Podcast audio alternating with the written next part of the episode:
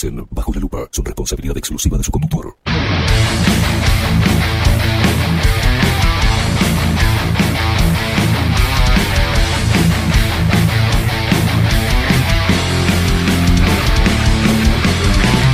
Muy pero muy buenos días. Bienvenidos a un nuevo programa de Bajo la Lupa por aquí por bajo la lupa.uy. Más independientes que nunca, carajo.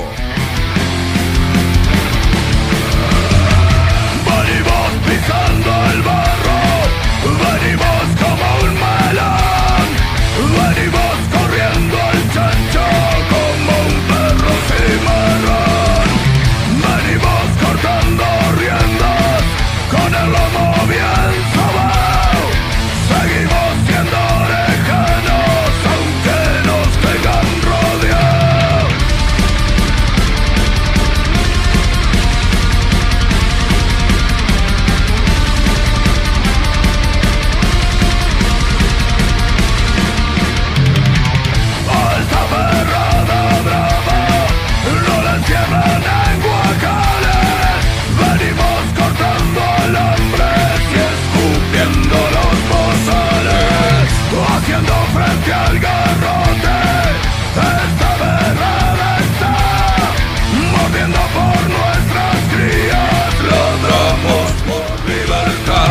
Aguante, malevaje, carajo.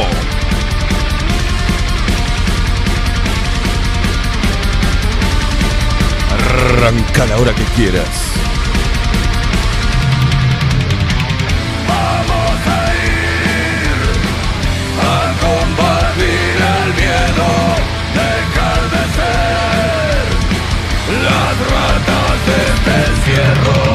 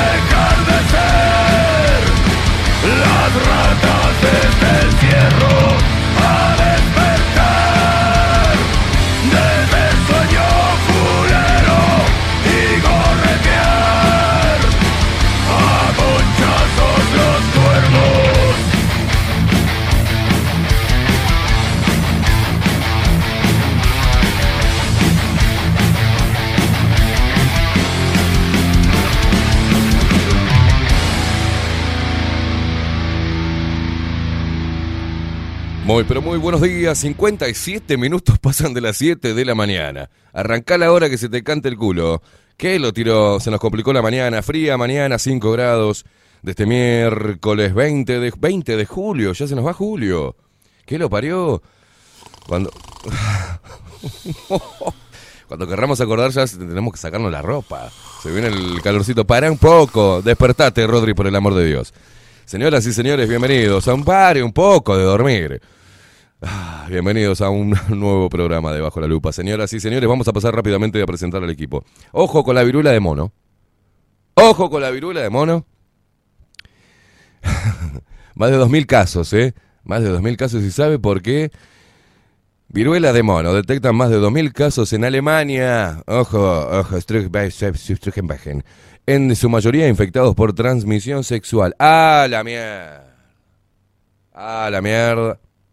No quieren que hagamos el delicioso. Señoras y señores, en la web, el señor Miguel Martínez. En la producción audiovisual, el señor Ramiro Piedrabuena. Nuestras voces comerciales, las más profesionales y las más hermosas, como la voz de Maru Ramírez. Bienvenidos a Bajo la Lupa. Y la voz de trueno, de macho, de Marco Pereira. Bienvenidos, Luperos. Y quien nos pone al aire y hace posible esta magia de la radio es él, nuestro gigante, el señor Rodrigo Quincón Álvarez.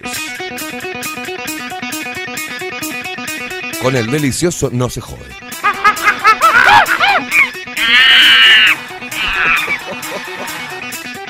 ¿Qué les pasa? Está brava la monada. Está brava la monada, amigo. Es la viruela de mono que no quiere que la gente sea feliz.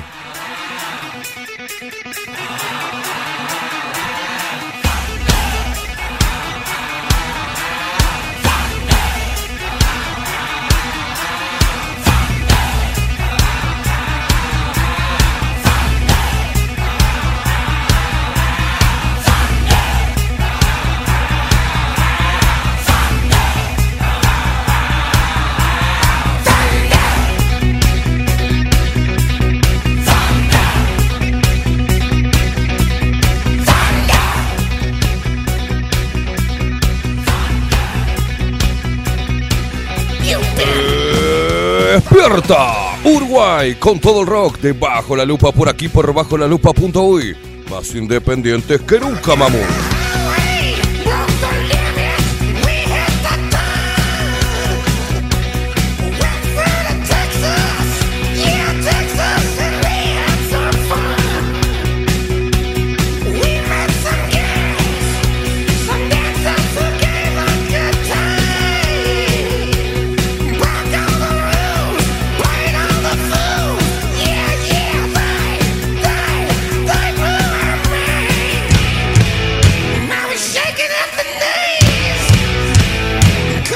Vamos, eh.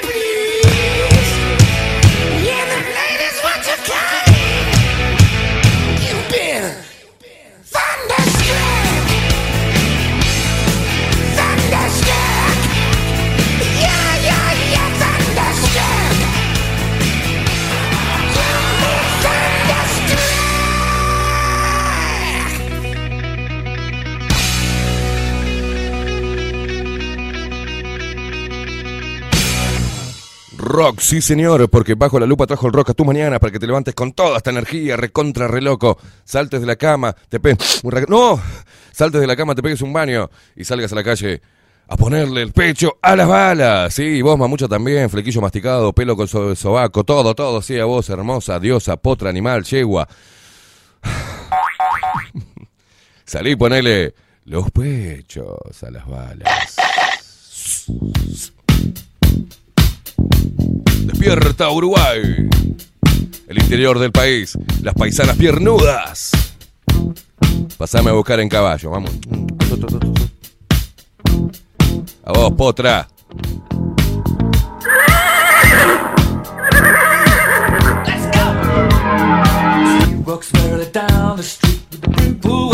Para la granienta de Be- Betiana es, Betiana Díaz.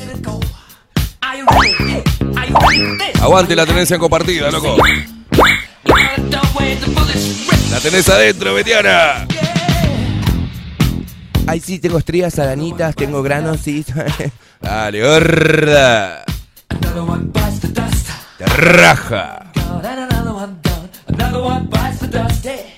Le pagamos el sueldo a una terraja que hace TikTok, mira vos. El nivel del Frente Amplio es tremendo, ¿eh? ¡Aguante Leo Zarro! Lo baila ella. La Lady. ¿Cómo te fue en Rusia, Beatriz? ¿Qué hiciste? ¿Algún felatio por allá?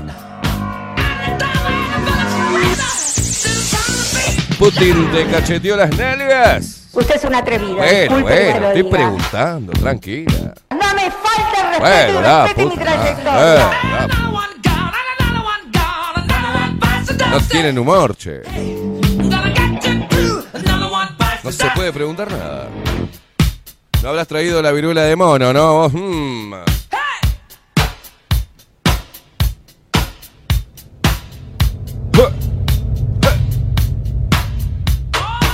Lo bailan todos nuestros hermanos argentinos de la... eh, para un poco. Dejadme de hacer bailar. Un abrazo enorme a nuestros hermanos argentinos que nos escuchan a través de Radio Revolución 98.9 de la ciudad de La Plata. Qué bien que se escucha hoy el micro, Rodri, ¿cómo te quiero? Vamos pasito, guacha. Va, va.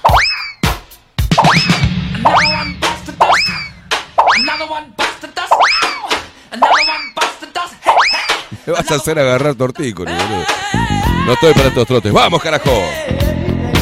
Se viene Pablito Boraño con su columna La otra cara de la historia.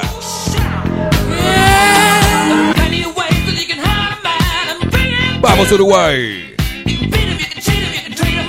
¡Vamos, porteñas hermosas! Y montevideanas también. Un saludo enorme a todos los uruguayos que nos escuchan a través de Bajo la Lupa.uy, nuestra aplicación disponible en Play Store en diferentes partes del mundo. Muchísimas gracias por hacernos el aguante.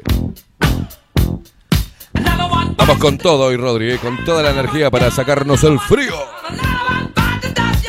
Disfrutando de un rico café jurado.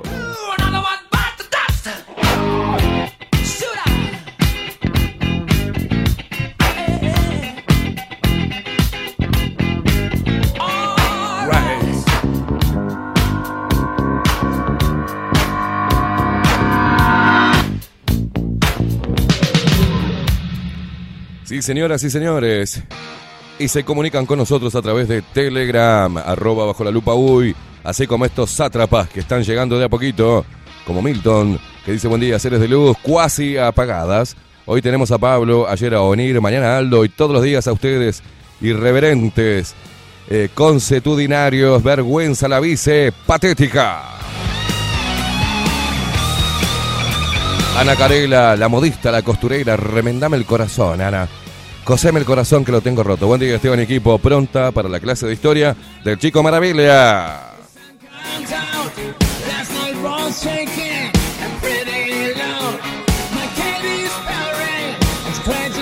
Un abrazo enorme a la gente de Twitch, ¿eh? Son hermosos. Ahí apareció Soy, soy Leona.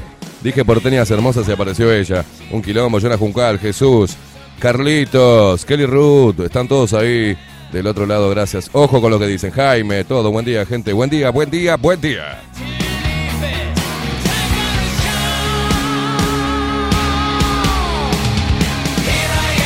Acordate, eh, no te olvides de bajarte nuestra aplicación en Play Store. Busca bajo la lupa y estamos ahí. Bájatela en tu dispositivo así nos escuchás todos los días y a cualquier hora. Y estás ahí conectado siempre con nosotros. Franquito nos saluda por Telegram que dice buen día, Minator y King Kong Scorpion. Javier Sixto Gariboto, buen día. Soletes de Luz, vamos que vamos, dice. Bueno, vamos. El Pela Fabián apareció. ¿Cómo andás, loquito? Muy buenos días, nos dice. Buenos días para vos. Dice Ana, buen día, equipo lindo, qué lindo arrancar la mañana así, bien acompañada.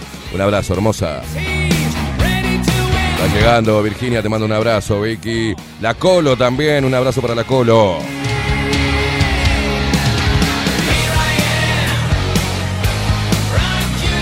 abrazo para vos también, Claudita. Metiendo, metiendo gym. Nati, la duende del lago, hermosa. Nos dice, buen día, vampirillos. Feliz día a todos los amigos. Hoy es el día del amigo. ¿Qué mierda? Pará, pará, pará, pará, Nati. Pará, pará, pará. Buen día, vampirillos.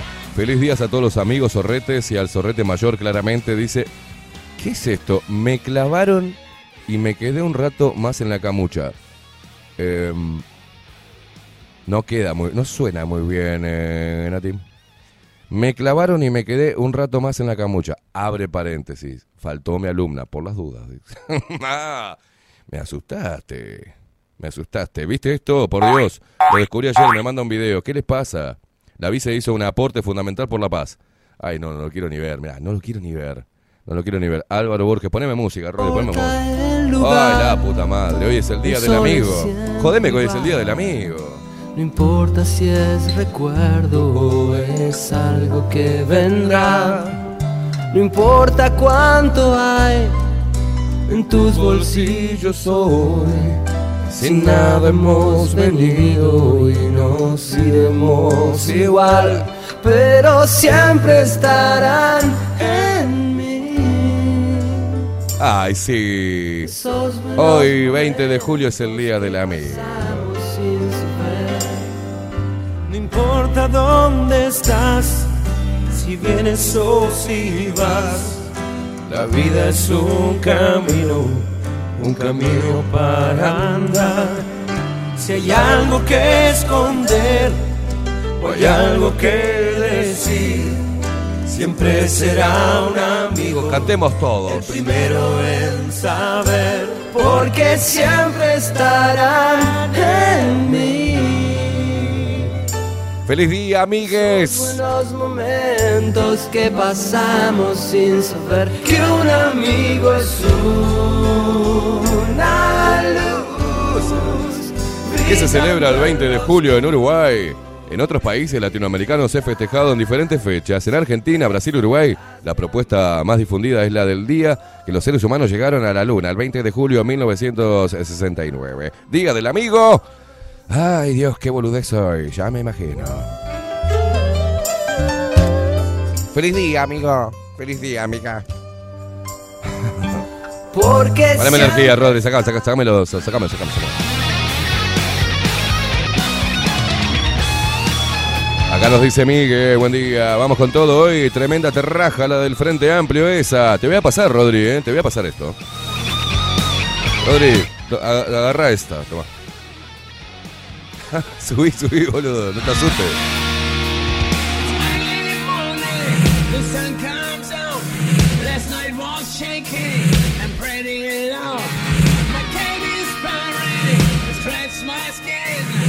Sí, ahí te pasé, Rodri. Si queremos este, arrancar la mañana bien terraja y tenemos que escuchar a esta diputada que le pagamos el sueldo, la terrajienta esta. Una cosa de locos, ¿no? Una cosa de locos. Hablando sobre la tenencia compartida, echando miedo, ¿está? Echando miedo.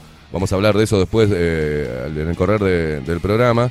La diputada del Frente Amplio, Betiana Díaz, en TikTok contra el proyecto de ley de tenencia compartida y dice, esta es mi cara sin filtro. ¿Por qué habla así? ¿Qué tiene en la boca esta muchacha? ¿Veo que tiene como una cosa, una así? ¿Qué tiene? ¿Qué tenés ahí? ¿Qué te pasa en la boquita, mami? ¿Qué tenés ahí? ¿Qué te agarraste la viruelita de mono?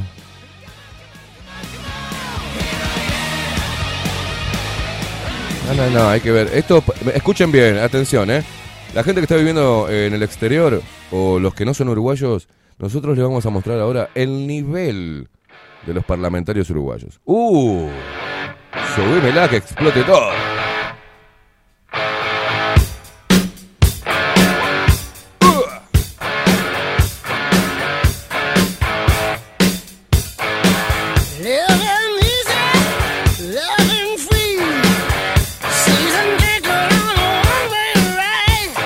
Ah, ¿no sabés quién es la diputada?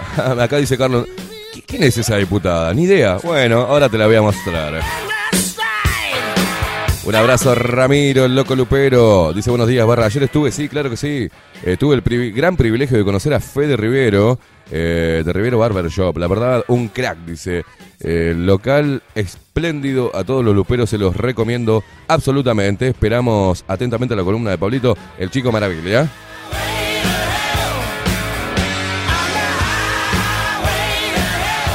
¿Tenés? A poner, para, espera, atención, eh. Atención, aguanta cachito, Pablo. Vamos a mostrar esto, porque eh, este es el nivel de, lo- de los parlamentarios. En este caso, de esta señora. Esta no fue la que hablaba, dijo algo de la mortadela. No, no, no, de la bondiola es la boluda esta, ¿no? Esta es la que habló de la bondiola, tarada. Este, pone, a ver, pone, ¿qué dice de la tenencia compartida la diputada del Frente Amplio, Betiana Díaz? con esta discusión sobre un proyecto de ley que pone en riesgo a las infancias Las a compartir infancias. tiempo con sus agresores. con sus abusadores, Mm. porque eso es lo que genera este proyecto de ley que estamos discutiendo. Sí. Opinando del aspecto de las demás en pleno siglo XXI, Sí, te sí, mereces claro. un aplauso por Un aplauso. ese argumento bellísimo. Bueno, te cuento, esta es mi cara sin filtro. Mamá. Tengo una arruga que yo le llamo la arruga de la indignación. No tengo canas, ¿eh? no me tiño y tengo 34.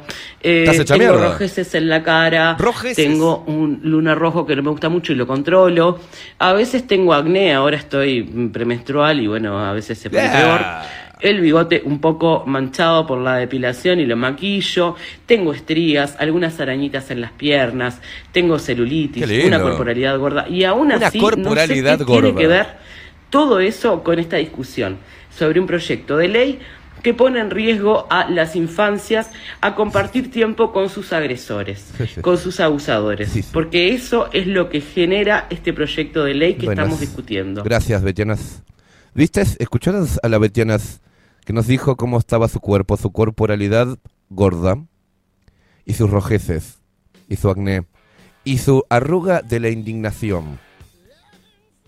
Este es el nivel que tenemos en Uruguay de parlamentarios. Esto, esto que acaban de escuchar en TikTok es una diputada, señores. Es una diputada tendenciosa, si la sabrá, porque dice que este proyecto de ley pone a las infancias este, a merced de sus abusadores. Vos, mami, ¿en qué planeta vivís, pelotuda? ¿Que no hay, no hay madres abusadoras? ¿No te acordás cuando el caso de las dos tortas lesbianas, estas, las tortilleras estas, que le hicieron el quilombo al loco y terminaron matando al niño en Argentina? ¿En qué planeta vivís? En el planeta de los simios. La carita, te vas al planeta de los simios, Betiana, y pasás, pero desapercibida, ¿eh? Porque no pensás, te, te ponen dos platillitos y las infancias y la corporalidad gorda. ¿Qué te pasa, hermana? Pensá en los niños y los padres. Tenemos derecho. No lo van a poner en las manos de un abusador. ¿Ah? La idea es que el niño se críe con el padre y con la madre. Y no que las madres tomen de rehenes a los niños, que tanto daño le hace eso a los niños. Media pila. Esto no lo podemos permitir. Acá la importancia eh, tiene que estar centrada en los niños. ¿Dónde están todos los psicólogos de las infancias? Hablando sobre los problemas que le trae a los niños, los problemas futuros después por no criarse al lado del papá también. Cumplimos una parte fundamental en el crecimiento de los niños y nosotros nos criamos con nuestros padres, los que pudimos, hasta determinado tiempo, y sabemos de la importancia del padre, así como la de la, de la madre. Pero tenemos un montón de casos de niños rehenes de conchudas, porque eso es lo que son. Mire, yo sé que le molesta estas palabras, yo no soy de decir estas malas palabras, digo un montón, menos estas, pero la verdad que son conchudas, que toman de rehenes a los niños, los hacen sufrir para hacer sufrir al padre. Y después andan por la vida teniendo guachos y cobrando plata de cada uno de los padres de los hijos. Y se rascan un labio y se fuman un faso en la placita que les hizo el Frente Amplio, mientras que los pendejos cagados de hambre chupan la maca. Y eso está sucediendo, a nadie les le importa a los niños. Y estas gordas, de corporalidades gordas, porque no hacen nada, y viven comiendo torta frita, tomando mate, fumando tabaco, ¿ah? y chusmeando sobre la vida de los demás, y no hacen un carajo, porque son vagas. Y tienen guachos nomás, lo único que saben hacer. Y la ley las ampara con las ideologías de géneros. Y el padre quiere verlos y se da cuenta que están viviendo con una madre terraja y que el niño se está criando en un contexto crítico al pedo, cuando ellos le pueden dar una mejor eh, calidad de vida, y ahí no pasa nada. No importa eso. En el 2017 salió un informe del Pereira Rosell, a vos que te digo abusadora, que te lo voy a mandar, Betiana Díaz.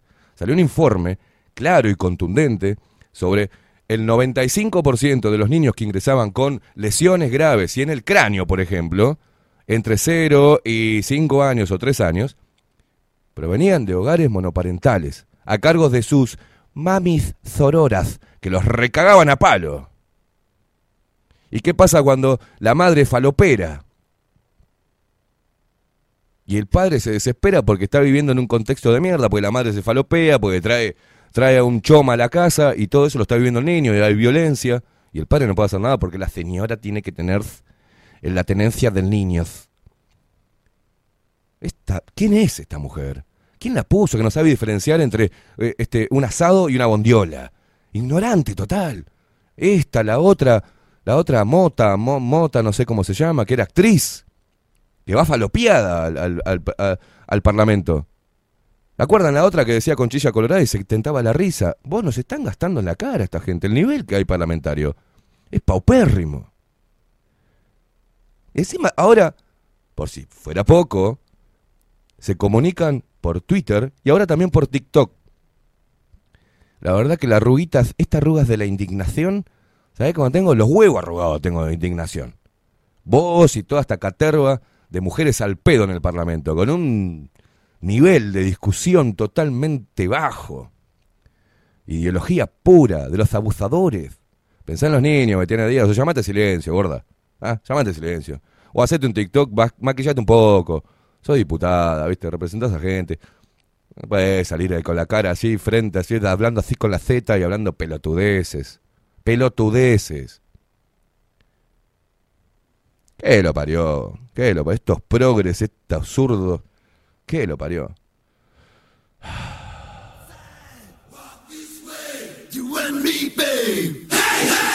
Pasamos, pasamos un cigarro, Pablito. Están ahí en el coso. Tiramos un cigarrito. Tiramos un cigarrito.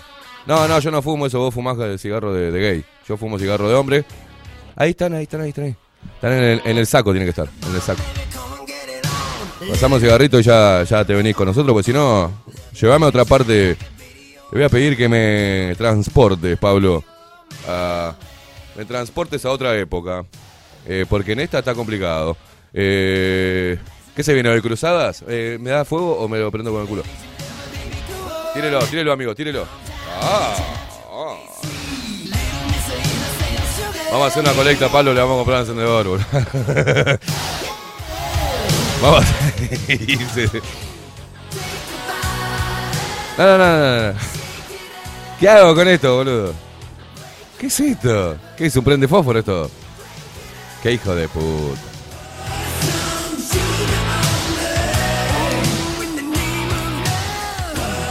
No, no, haceme un primer plano ahí. Haceme un primer plano ahí, ¿no? Le digo, Pablo, a los machos, dame, fuego. Digo, me va a tirar un- una antorcha encendida. No, no, no, no, no, no, no. Observen esto. No, no, no. In- infaltable en, el bolsillo del caballero la cartera de la dama. Calate esta. ¡Ay! Malboro. Y aparte, lo, che- lo- lo- ¿qué hijo de puta? Que te lo regalaron en el, en el, subte. Ah, no, acá no hay. Gracias, Pablito. Yo digo, me va, me va a sacar un. Un soplete, va a sacar ahí. No, no. Ahí va. Mm.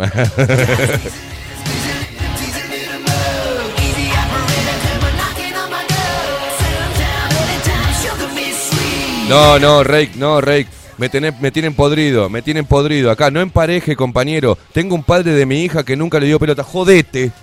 Elegí mejor al padre. Jodete, estoy hablando de los padres de verdad. Siempre va a haber padres hijos de puta. Y madres también. Padres que le importan huevos los hijos, se van al carajo, que le importan a mierda. Yo no estoy defendiendo a ese tipo de hombre, estoy defendiendo al hombre. Esos no son hombres. Esos son mierdas. Yo estoy defendiendo al hombre. El hombre de bien. El hombre que sufre por no ver a su hijo. No vengan con esto, Rake, no sé quién carajo sos, pero eh, tu, tu mala experiencia personal no puede condicionar al resto de, de- de lo- de los mortales, ¿eh? Entiendo y lo respeto, pero también he vivido el otro lado, ¿eh? Estuve del otro lado, pasando afuera, día de lluvia, y no me dejaban ver a mi hijo. Y eso fue un huevo. Y anduve por los juegos de familia de mierda, ideologizados, ni pelota me dieron, ¿eh? La madre ni se presentaba, o sea, lo que hizo lo que quiso. Le tendría que haber hecho juicio, un montón de cosas. Pero no, no vengan acá a- al victimismo.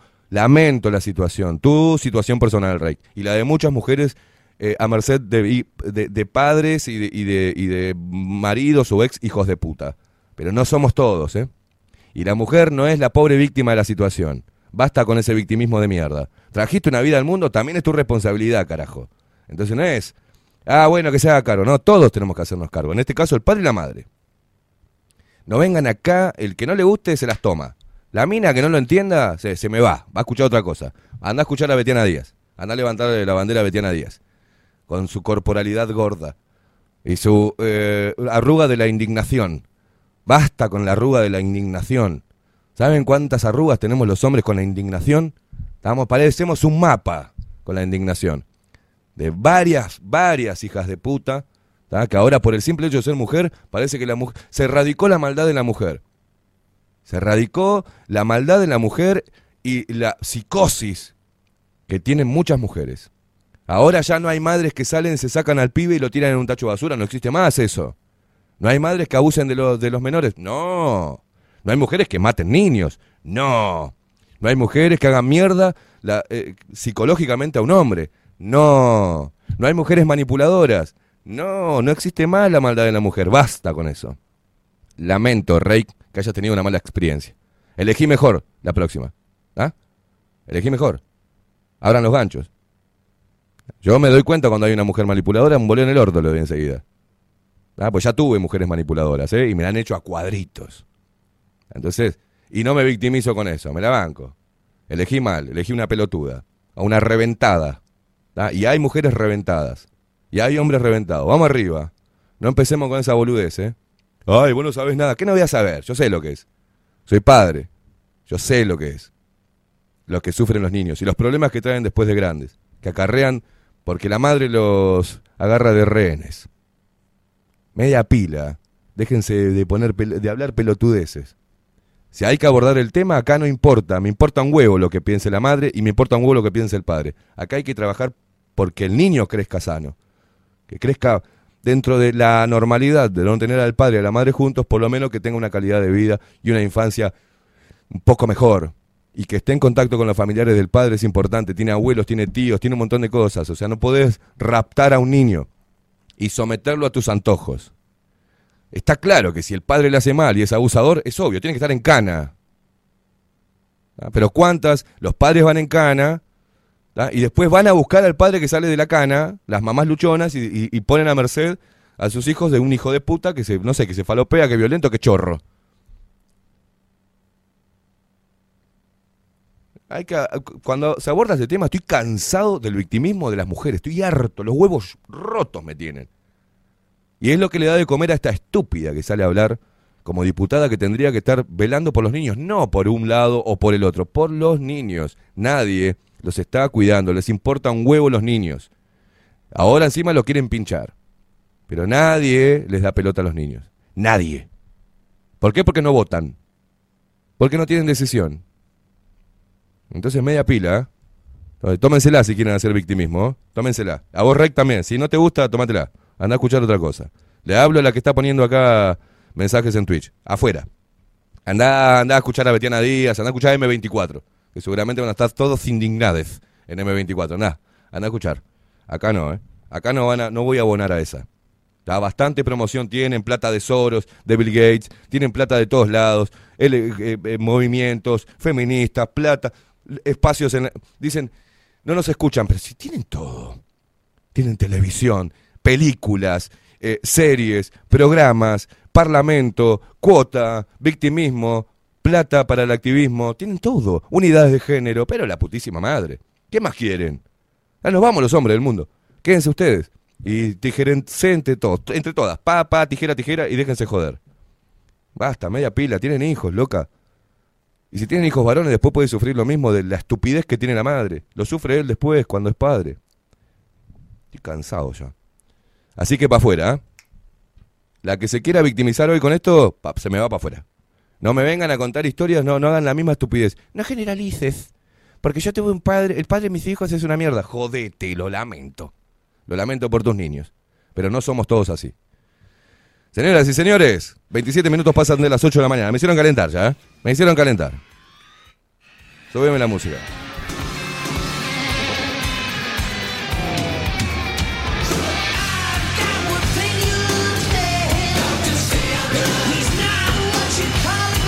Arrancandón acá, victimistas para afuera. Va, va, va, tómensela. Ya, le damos unos minu- le damos unos segunditos para que se vayan. Afuera, vamos, saliendo, saliendo, arrancandonga, chau.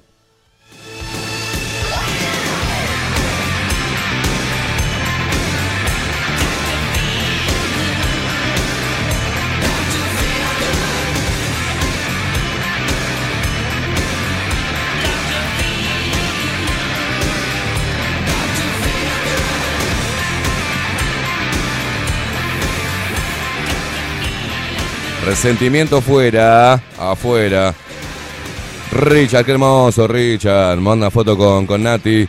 Arriba, buen día, equipo. Vamos que vamos. Desde Jacksonville. Mirá qué linda foto. Ayer de concierto de TV Brothers. Mirá qué lindo. A vos te calentó. No te calentó el mensaje. Dice, te calentó el encendedor del orto que te dio Boraño. Mariano, buen día, Esteban. La verdad no puedo estar más de acuerdo con todo lo que dijiste. Te banco a las piñas a vos y tu forma de decir las cosas, aunque les duela a todos esos pelotudos. Vamos arriba.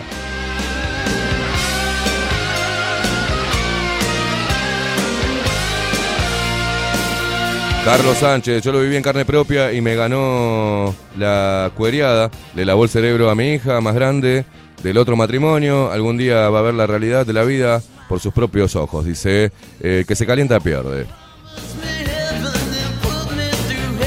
Acá Lore, buen eh, miércoles Esteban y, y King dice, Marve, buen día. Con el tema del victimismo de las mujeres, totalmente de acuerdo contigo, Esteban. Nos dice Marve. Acá Karen dice, una mujer que es capaz de hacer sufrir a su hijo y privarlo de su familia paterna para castigar al padre, no quiere a nadie, dice. Quien no es capaz de ver por el bien del hijo, ese instinto que es natural de una leona no merece llamarse madre. Por un hijo se da la vida y se dejan los problemas de adultos a un lado. Bien, Karen, gracias, Karen. Eh, lindo escuchar eso de la, boca de una mujer, ¿eh? Que lo parió. Porque si no queda como que es una opinión de hombres nada más. Y esto no es así, ¿eh? No es así.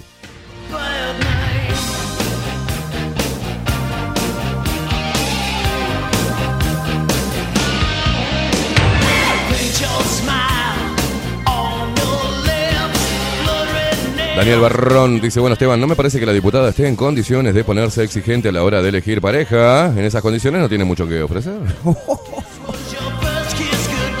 Marcelo, buen día, capos. Me quedé con ganas de la juntada del sábado, pero no va a faltar oportunidad. Eso creo. Un abrazo para ustedes. Vamos arriba. Gracias, Marcelo. Elis, la Betiana Díaz, la Betiana Díaz es una grosera, ordinaria, hipócrita y mal educada. Coco Leite, buen día. eh, buenas, buenas, feliz eh, día, familia Lupe Expresera. Dice, los quiero. Nosotros también, Coquito. ¿Qué le pasa a esa gorda? Pero, ¿Los padres somos abusadores por naturaleza, acaso? Dice. Que venga a ver si alguna vez le faltó algo y sobre todo eh, consejo y cariño a mi hija. La puta que lo parió, qué calentura. Coco, un abrazo enorme para vos y para tu hermosa hija Maite. Y, y sos un padrazo. Y nos damos cuenta cuando conocimos a, conocemos a, Maite y cómo es pegada a vos, que, que- no, se despega de, Coco, dice el papá. Así que se- déjense de joder, ¿eh?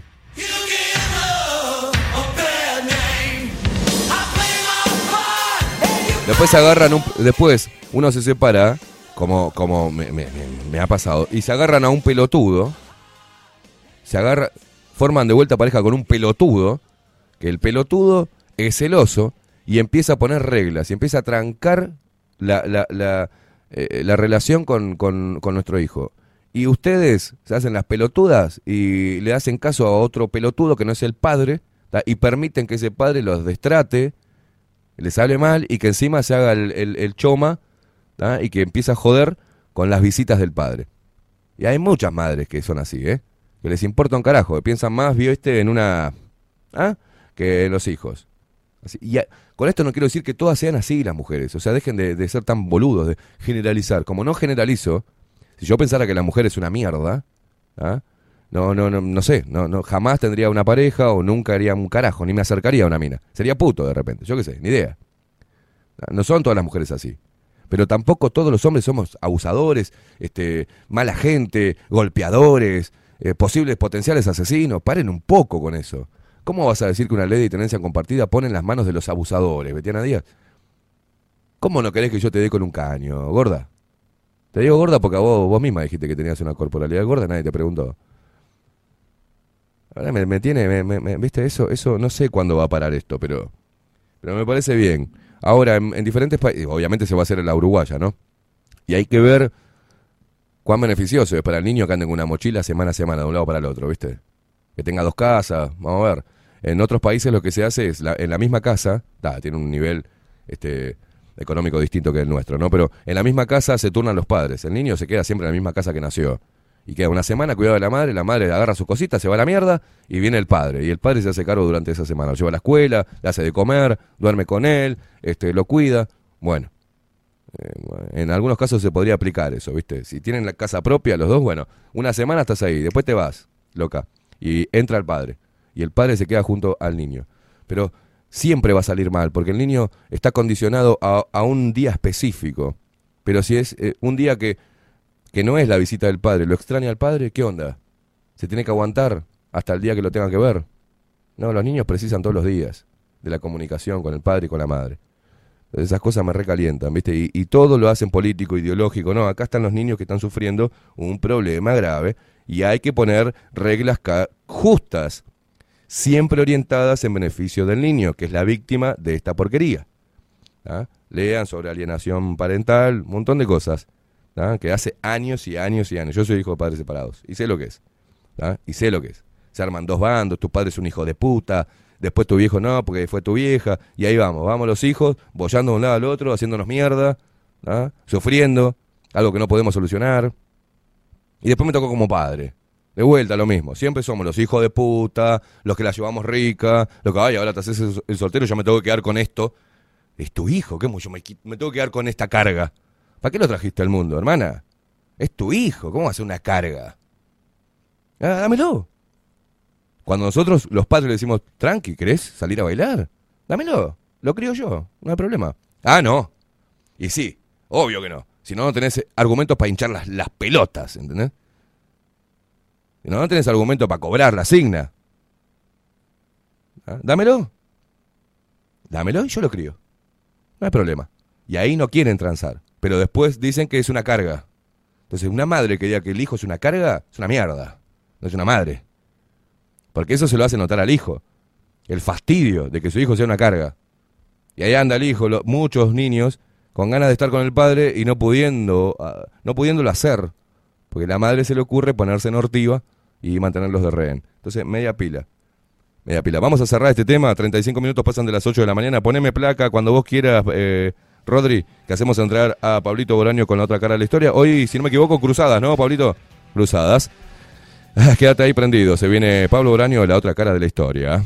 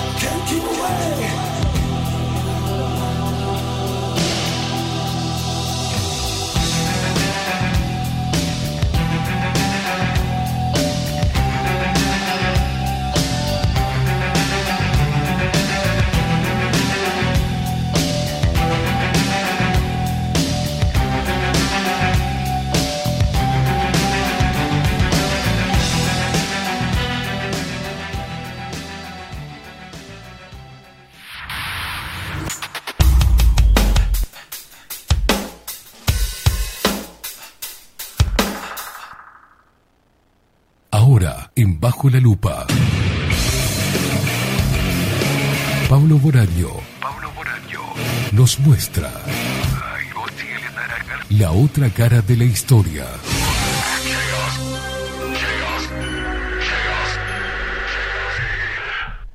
Pablito Boraño, ¿cómo le va, señor? Querido, ¿qué dice? ¿Cómo Acá, anda? Volviendo, volviendo después de una semana de ausencias.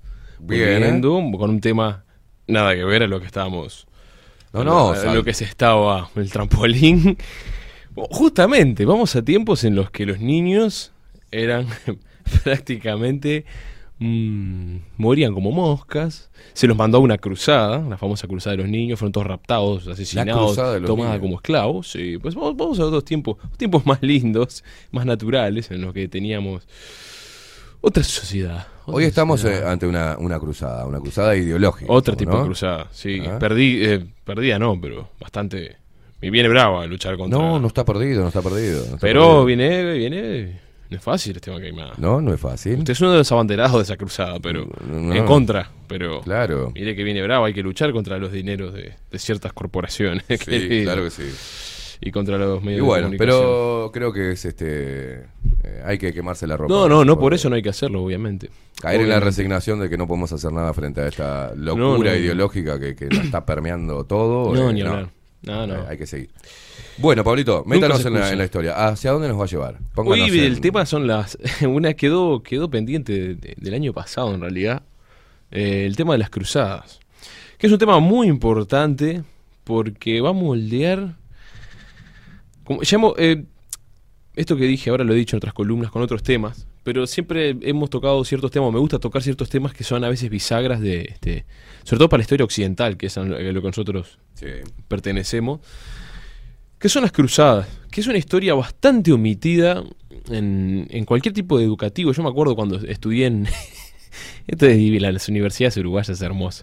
Este, estudié allá por el 2013, y este es el tiempo que hace, estaba en la Facultad de Humanidades, en el segundo año, si no me Ah, equivoco. que, que- usted, me hermoso, hermoso. Sí, imagínense, bueno, en segundo semestre, segundo año, ya ni me acuerdo, toca historia medieval. Bueno, no había profesor de historia medieval, No había. no, no había. Entonces la materia, eh, me acuerdo de una señora, no quiero decir el nombre, que, que estaba ahí y dijo, bueno, yo no soy medievalista, hay temas que no toco porque no me interesan, y vamos a hacer un trabajo, va a pasar de año, eso es la facultad de investigación. de Oh, qué o al menos era, sí, sí, un nivel. Tenemos Buen unos nivel. catedráticos, de- de- unos catedráticos, sí, sí, no me olvido más de eso. Me acuerdo que me tocó hacer, eh, me acuerdo que dieron una bibliografía para hacer trabajos sobre ciertos volúmenes medievales, y muchos de esos trabajos eran libros que no existían en Uruguay o estaban en francés. O sea, yo no, no- imagínese la, la, la, la, la- la- el, el- manejarse de esa cátedra. eh, El desconocimiento o el. Total, total. Me acuerdo cuando interés fui a la profesora y le dije, ¿no se van a tocar las cruzadas? No, no, la verdad que las cruzadas es un tema que yo nunca le di pelota porque no, no sé, me dijo. Est- así estrictamente. Ah, bien, bien. No, ni siquiera disimuló. Me dijo que no, bueno, está. eh. Si no sabe, no sabe. ¿Qué, qué voy a- Hay que pasar la materia igual. ¿Quiere que la dé yo? Le hubiese dicho. Eh, sí, yo le hubiera dicho, mire, yo algo sé. Si quiere, a mí me gusta la historia de la Edad Media. Si quiere. No, no le dije. Pero tendría que haberle dicho. Hoy en día se lo hubiera dicho. En esa época no me daba para decirle nada. Pero. Bueno, imagínese, eso, es la, eso es- era la materia Así medieval el hace unos panorama. 10 años. Sí, no sé cómo está ahora, no debe estar mejor. Creo que sigue la misma profesora. Rodri, ¿te, te animás a cerrar la, la ventana? Se me están congelando la- las rodillas. Eh, ¿No, viste? ¿No vio el.? ¿No siente el sí, frío? ahí, ahí sí, sí, un festín Gracias, Rodri. Se, Oh, me se me están- estaba congelando me están la- er- erizando cosas. Se me estaba congelando el asterisco. Qué cortachurro. Diga. La época de las de las cruzadas es una época muy sobre todo mi- mira mira a dónde a dónde vamos a ir hoy. Vamos a terminar en la orden del temple. Los templarios. los templarios. Tra- tratar de hablar de los templarios, que es un tema apasionante y larguísimo, y sumamente controvertido, porque va a pasar como la vez pasada, que se mete gente a opinar. Muchachos, hay cosas que no se saben. No estoy leyendo los mensajes. No, no, no. Así no, no interrumpo. No, no, porque hay cosas que no se saben, eso es muy opinable. Yo tengo mi opinión, hay muchas opiniones, opiniones de historiadores, Bien. y sobre cosas que son opinables se arman millones de teorías. ¿Está? Eh, Después de la columna, si quieren consultarle a Pablo, lo siguen a través de Instagram, por ejemplo, Sí. Pablo Bora, arroba Pablo Boraño, exactamente. y ahí le hacen las consultas o no sé. Que Por- la mayoría de los que critican por lo general no consultan nada. Es porque ya tienen una idea propia y ya no Ahí quieren va, consultar.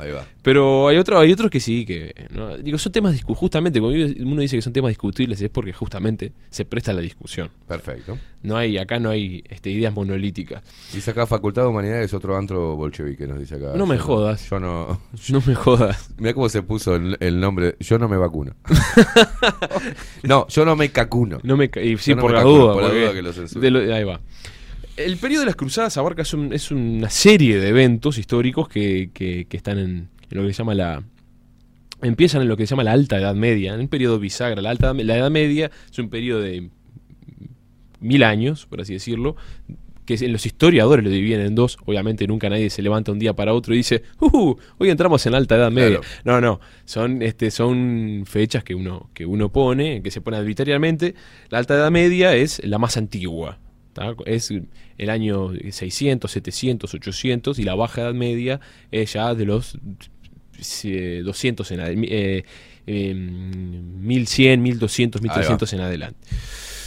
Las cruzadas se da, la primera es en, mil, en el año 1099, mire usted, Mire usted. en las vísperas del 1100. Se pasaron mil años. Sí. de esto. Se pasa el tiempo, ¿eh? Creo yo me acuerdo todavía. No, este, Lo que es estar hablando de, de algo que pasó hace mil años. Mil ¿no? años, sí. Y, y está muy sumamente presente, por eso que quería hablar, porque mucho de lo que hoy se habla del orden mundial, vio todo eso, mucho simbolismo, al menos simbolismo que está presente, como la pirámide y el ojo, Sí. y muchos eh, mucha simbología masónica de hoy en día que hoy está en boga no De Sí. todo porque si bien hay cosas que da que sospechar y hay cosas que están de cajón hay, hay mucho golazo también con la Sí, teoría de los masones y teorías conspirativas pero que están están y ya lo hemos hablado que están atrás de movimientos políticos independentistas que están atrás hay por qué la mayoría de presidentes o son masones o pertenecen a alguna logia de ese tipo bueno la respuesta clara si yo si diría un soberbio sí digo que la tengo pero por- cuando esas cosas pasan, por algo es. Claro. Por algo los poderosos son y los que no, no son. Perfecto. No hay que, no hay que ir, no hay que ir muy, muy- mucho más lejos. Pero O sea, sin culpar o sin poner que, que yo qué sé. Que hay, ahora está el, el viento sopla más fuerte es por culpa de los masones. no, ahí está, ya voy a eso. Sin caer en esa. Exactamente, Este, yo voy a eso. Pero sí resaltando que existe, que tienen incidencia, que la tuvieron este, y que la siguen Y teniendo. la siguen que teniendo, seguirán teniendo. Por supuesto. Y aparte, y como hoy leía, porque siempre, siempre hay un, como dice el dicho, todos los días nace un ganso, discúlpeme, pero siempre uno dice, no, pero mi padre es masón y trabaja en aduana. de-". Es, no, no pongan casos particulares para hacer generalizaciones. Claro. Sí, hay No todo que... aquel que sea masón forma Claro. parte de, una estrategia de poder. No, no es lo usual, pero debe haber hasta un masón que terminó de cuidacoche en algún momento porque se la timbió toda. O sea, Claro. no, no generalicen por casos que se conoce. No, porque mi madre es médico, mi, eh, mi padre es médico, es masón. Sí, hay de todo. Estamos hablando de grandes estructuras, de simbología, de, de, de- de- de lo que es. eh, lo que es la, la estructura, ¿no? Los presidentes Claro. van a, si no son, van igual, así como van a los, a los templos judíos de la Beneverit y van a soplar, ¿no? A danzar ahí, también van al templo de la masonería. Claro. Inclusive los que no son. Hay algunos que son más masones que los masones, como Sanguinetti, por ejemplo, Bien. que no es y es más masón Y que es los más masón masones. que los masones. ¿Está? Este, y no es. Ahora, eh, ¿por qué voy a esto? Porque está muy relacionado a las cruzadas, que es un, es, para el que le interesa este tema, es un tema apasionante, es un quiebre en la historia. ¿Por qué? Vamos a retrotraernos al origen de esto. Eh, nos vamos a ir bastante más atrás, pero... Eh, pa- eh, Sí.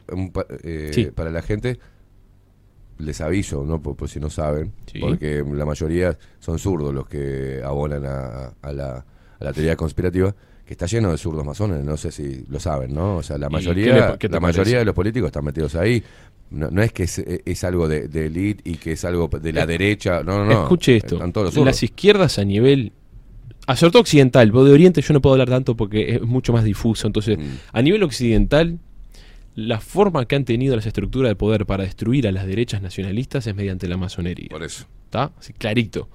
¿Tá? O Hay sea, una comunión política izquierdosa con la masonería y que es evidente, ¿no? O sea, Es que el viejo liberalismo masón se fue torciendo hacia un lado, que yo no sé bien el objetivo, porque si no, no estaría acá, estaría arriba. Mm. Entonces, pero sabemos que la mayoría de, lo- de- de las ideas del de la masonería es destruir los, los nacionalismos y eh, son el internacionalismo. Claro. O sea, cuando, las izquierdas por lo general cuando suben un poder que nunca llegaron, en el ejército, que es como el gran contrapeso de las izquierdas, es poner generales masones en todos lados. Claro. Eso, es una, eso es una realidad. Tabaré Vázquez masón para tratar de ganarse al ejército, ¿no? Frente a amplio ejército, hay un abismo Claro. en, en muchos aspectos. Habrá de todo. Insisto, no generen- vamos a generalizar, no podemos hacer de casos particulares. El Frente Amplio trató de llenar, de- de- mediante la masonería, copar el ejército, por lo menos tratar de, de atraer la confianza del cuerpo mediante la masonería. Perfecto. Hay muchos cuerpos. Eso es, por eso es este. Está, está bueno decirlo porque, repito, la mayoría de que, ah, son los masones, son los masones, eh, son zurdos, son de izquierdas. Por lo general Eh, son antinacionalistas y antiderechistas, por lo general, más que, más que zurdo. Digo, lo- los que llevan adelante Sí. eh, eh, o que culpan a la masonería de todo, Ah, claro, no, no, sí, Eso, sí, entiendo, clarito. a- a los Sí, sí, sí. militantes, ¿no? A sí, los- sí, sí, sí, clarito. Sí, sí, sí, tal. Estoy de acuerdo. los tienen ahí en su partido, la mayoría de los masones. Y comparten ideología. Claro. Porque son muchos masones que llevan muchas agendas que ellos comparten. Claro. No tienen idea o dicen que no, que no están. Sí, otro. A ver, por favor. Eh, ¿Y a qué vamos? Porque la masonería no surge en esta época. Mm. Obviamente que no. Si alguien está esperando que yo lo diga, no, no, no surge. Pero sí, eh, lo más cercano que hay a nivel mínimamente académico es la orden del temple. ¿tá? Los templarios, los, los pobres caballeros de Jesús. Este, ¿Qué pasa? Medio Oriente, lo que es Tierra Santa, que es import- hasta hoy en día que usted vive en Netflix, que vive en una nube de pedo, de que los yanquis y que la Unión Soviética, que Rusia y que Ucrania, el mundo sigue girando en torno a Tierra Santa, al Vaticano, al sionismo. Eso no es teoría conspirativa, son No. núcleos de poder, así como está Washington la Reserva Federal, está el sionismo, está Israel, está la City de Londres, donde está la, la gran banca. Porque uno dice, no, Nueva York y Wall Street, está en la City de Londres, Mm. las sucursales están en Nueva York, pero lo- los jodedores son los mismos. ¿Tá? O sea, esas. Bueno, lo- el eje mundial no se inventó nada nuevo, sigue más o menos en torno al mismo lado. A- al menos de, de un nivel de proceso histórico. Claro. De todo hay, y hay gente que, que te dice, no, mira, casi tan así. Bueno, a nivel de proceso histórico, los centros. Por ahí con tierra, lo que es Tierra Santa, hoy Jerusalén y Palestina sigue siendo un quilombo y hay tanto interés metido. No es solo un tema, un temita patriótico Israel-Palestina, es un tema muchísimo más grande que viene de hace miles de años, miles de años. No no, que Israel y... No, no, miles de años viene el problema, no es de ahora. O sea que mire la importancia que tiene. Hay gente que dice, no, porque en los últimos 100 años y las economías mundiales hay cosas que vienen de mucho más atrás. Es la, la- la- la- la eterna lucha de, de- de poder, guerra de poder. Guerra de poder. y, hay unos de po- y control. hay poderes que nunca se han ido. Han peleado, han ganado más terreno que otros y hay cambiado de las tornas del tiempo y unos han subido más. Y se camufla, eh, por eso, han movido el cuerpo, saben mover el cuerpo según los cambios que ellos provocan o, lo- o provocados que ellos tratan de dominar. Pero hay, eso es, eh, digo, no, no, no hay que por eso digo a las mega teorías conspirativas, que todo cierra y todo termina en ¿no? una galaxia extraña. No, no, no. ¿Tá? Esto son, así funciona el poder en Uruguay, a nivel local, tan chico como nosotros, Sí. como a nivel internacional. Sí, claro. Hay estructuras inmensas que escapan a cualquier persona que esté leyendo, estudiando una carrera o mirando un pelotudo youtuber de, Sí. o, o youtubers muy buenos que hay también, escapa. ¿Tá? Eh, Porque si uno supiera la verdad, no estaba donde está, estaría en otro lado. ¿tá? En mi opinión, Sí, sí, sí. opinión estrictamente personal. Perfecto. Ahora, vayamos a, a nuestro proceso histórico. ¿Qué pasa? La- ¿Qué son las cruzadas? ¿Por qué, ¿Qué tiene que ver con, la con esto que estamos hablando ahora? Mm. Es un gran cambio en el mundo que nos afecta directamente, sobre todo a los occidentales, que acá obviamente no había- en Sudamérica había, no, en eh, Europa no había llegado, por supuesto, faltaba tiempo, o eso dicen. Hay quienes, este, cada vez hay más, con más fuerza y teorías de que ya habían llegado, no Colón, otros antes, desde fenicios hasta vikingos, hasta romanos inclusive. Eso es otro tema que es para tocar en otro momento. Es un cambio, el tema de las cruzadas es un evento que vos decís, "Ah, son cruzadas militares del cristianismo contra el Islam, pero es, es una, es una bisagra importante en la historia. Porque, ¿qué pasa? El Imperio Romano, ya hemos hablado Sí. bastante de él, conquistó todo lo que es Occidente, lo que hoy en día es eh, toda Europa, Europa occidental, fue parte del Imperio Romano, todo el norte de África, el- rodearon todo lo que se llama el Mare Nostrum, el mar nuestro, el mar Mediterráneo. Destruyeron en su momento las guerras saqueas a la antigua Grecia, que venía de Chahuasca de la guerra del Peloponeso. Eh, conquistaron todo lo que es Siria, Palestina, Roma, conquista todo. Se contrajaron en el 117 después de Cristo. Es el periodo de mayor expa- expansión del imperio romano. Antes era república, después pasó a un imperio. Trajano cuando en su mayor expansión, cuando llega el Golfo Pérsico y se para así tipo película y con la melena al viento y dice, "Ah, si tuviera unos años menos podría emular a Alejandro Magno, pero como no los tenía se terminó muriendo a, las semanas este, de una malaria, no sé qué le pasó, no me acuerdo, murió Trajano. Y bueno, Viruela, viruela de mono tendría seguro. Sí, ojo, sí, pues en las campañas militares. sí, vio que hay pocas mujeres. Este, y la viruela, la viruela, ay Dios. En, en ese momento, bueno, es cuando empieza, el- es como se podría decir, algunos dicen que es el declive del Imperio Romano, porque es su máxima expansión, y después empieza a retroceder. Por un montón de cosas, invasiones de los hunos, la guerra contra los partos. Los partos este, eran la- los herederos de los persas, que luchaban contra los romanos. ¿Qué tiene que ver esto? Porque es la zona, es Medio Oriente. Bien. Cuando cae el imperio, eh, cuando cae el Imperio Romano de Occidente, por otros temas que no podemos hablar hoy porque es larguísimo, por los godos, un montón de problemas económicos, baja productividad de la tierra, etcétera, etcétera, que se había dividido en dos para administrarse mejor. Bueno, el, Imperio de Oriente es el que queda, que es el Imperio de Bizancio, Constantinopla, ¿no? la ciudad ahí donde hoy es Estambul. Todo lo que es el Oriente es lo que queda del Imperio Romano. Ese lugar después con el cristianismo, el concilio de Nicea, Teodosio I, Teodosio II, sé que, ¿no? este, los edictos de Milán, el imperio romano pasa a ser cristiano, se, se estructuraliza el cristianismo, se toma cuerpo la iglesia, porque el cristianismo era mucho más una este, religión antigua, más iniciática, no era tan... Se evangelizadora, pero tenía eh, sesgos mucho más locales, de dioses locales, otro tipo de culto, no era unificado. Bueno, en el, en el concilio de Nicea se unifica todo, el- el- eh, toda la parte del imperio romano toma cuerpo cristiano, bueno, el, el imperio occidente cae, el de oriente queda, es el último reducto, el imperio de oriente, que abarca lo que es Grecia, lo que es Turquía, lo que es Palestina, Medio Oriente, es lo que queda del imperio romano. Eso es cristiano. Hicimos un resumen de Sí, sí, sí, mil años de historia, pero eso es lo que, lo que queda cristiano, el imperio de Constantinopla. El imperio de Constantinopla hay un momento que obviamente empieza a ser invadido, empieza a ser invadido por... No sé si, vibr- perdón, vibró mi celular, Sí, sí, mío sí. era, ¿no? Sí. Lo voy a sacar porque no sé por qué vibra, le saqué el vibrador y sigue vibrando. Este, el,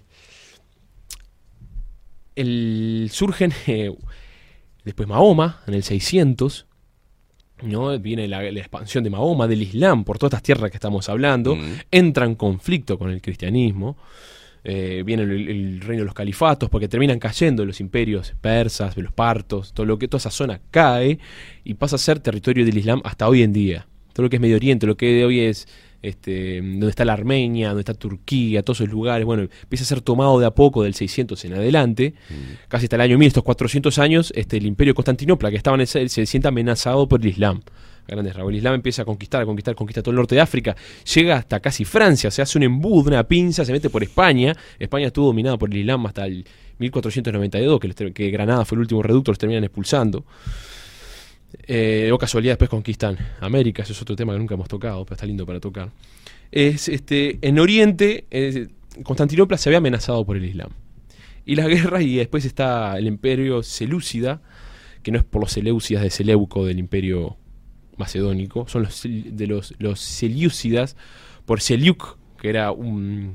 Era poner, para ponerle así, un califa islámico de aquellos lugares de Medio Oriente que se empieza a expandir, expandir, expandir y empieza a entrar en guerra contra el, el último reducto del Imperio Romano cristiano. Ya Europa era cristiana, pero había reinos, estaba Francia, estaba- ya estaba Inglaterra, los prototipos de esos países, porque eran reinos, realidad ducado. Y Constantinopla empieza a caer. Y en un momento eh, Tierra Santa cae, que era ¿no? el reducto del cristianismo. ¿no? Pues estaba Jerusalén, había estado muchísimos siglos en manos del cristianismo, de Constantinopla. Cae en el, en el 1070, el Islam toma Tierra Santa y es un cisma. Imagínense entre dos bloques Claro. para el cristianismo que el Islam haya tomado Tierra Santa es uh. Eh, dicen que dicen que el Papa murió de, de un, de un- del disgusto Le- sí, palmó. pulmonar. fue a ver Pulmonar. crecer el pasto de abajo así así a- allá a tocar el arpa al Papa sí eh, le dio un le dio un disgusto bueno, esto trae un montón de movimientos en Europa la caída de Tierra Santa el bastión cristiano donde murió Jesucristo en la Mm. cruz está a manos de los infieles. Esto trae un montón de movimientos. Eh, porque aparte la invasión sigue, en el 84 cae Antioquía, que era uno de los últimos reductos de cristianos en Medio Oriente, y ya para el 92 marcha todo de lo que era la parte, todo. marcha toda la parte cristiana de Medio Oriente. Entonces empiezan los, movimientos, los concilios, ¿no? Los, los- el, el lo que es el Vaticano, el papado, empieza a hacer peregrinajes, por así decirlo. Está Pedro el, eremita, que es como el, prototipo de la primera cruzada, que va delante unos borrachos, unos mugrientos, no llegan nunca, porque termina matando a los cristianos en el camino, porque iban violando y matando a todo el mundo, unos manga mugrientos, todos organizados, llegan a Bizancio y Alejo Comneno los limpia a todos, que era el, el emperador de, de lo que quedaba de Bizancio. Así que esa no cuenta. Bien. Eh, lo que sí es que empiezan a, haber concilios en, en- Europa y en el 1095 está el, concilio de Clermont, donde se organiza una cruzada a nivel oficial entre los reinos, ¿no? Lo que hoy es Francia, Inglaterra, Alemania, eh, que tienen otros nombres en realidad, pero se hace un, para llevar sus caballeros y sus príncipes con sus ejércitos a liberar Tierra Santa. Entonces se llama, ahí es cuando surge la primera cruzada, en 1095 con el concilio de Clermont.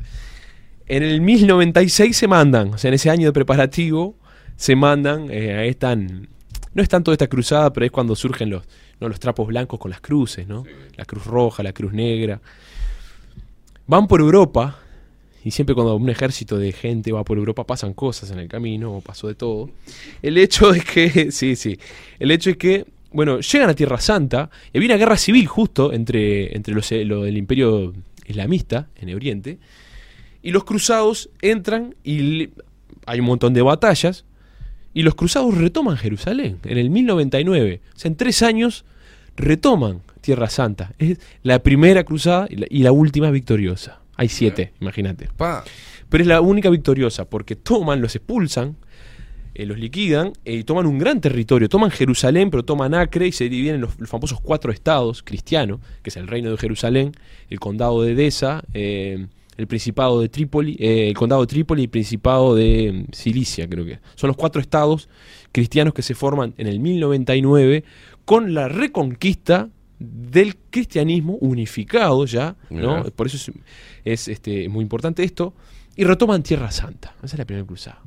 Guerra, pasa de todo, masacres, Sí, hermoso. sí, sí, claro. Cuando hablamos de cruzada, eh, Es divino. Guerra carnicería. Exacto. ¿Y por qué es importante esta primera cruzada? Porque en este periodo eh, entra por primera vez en mucho tiempo el occidente cristiano, porque el, ori- el oriente cristiano tenía otro contacto con el orientalismo.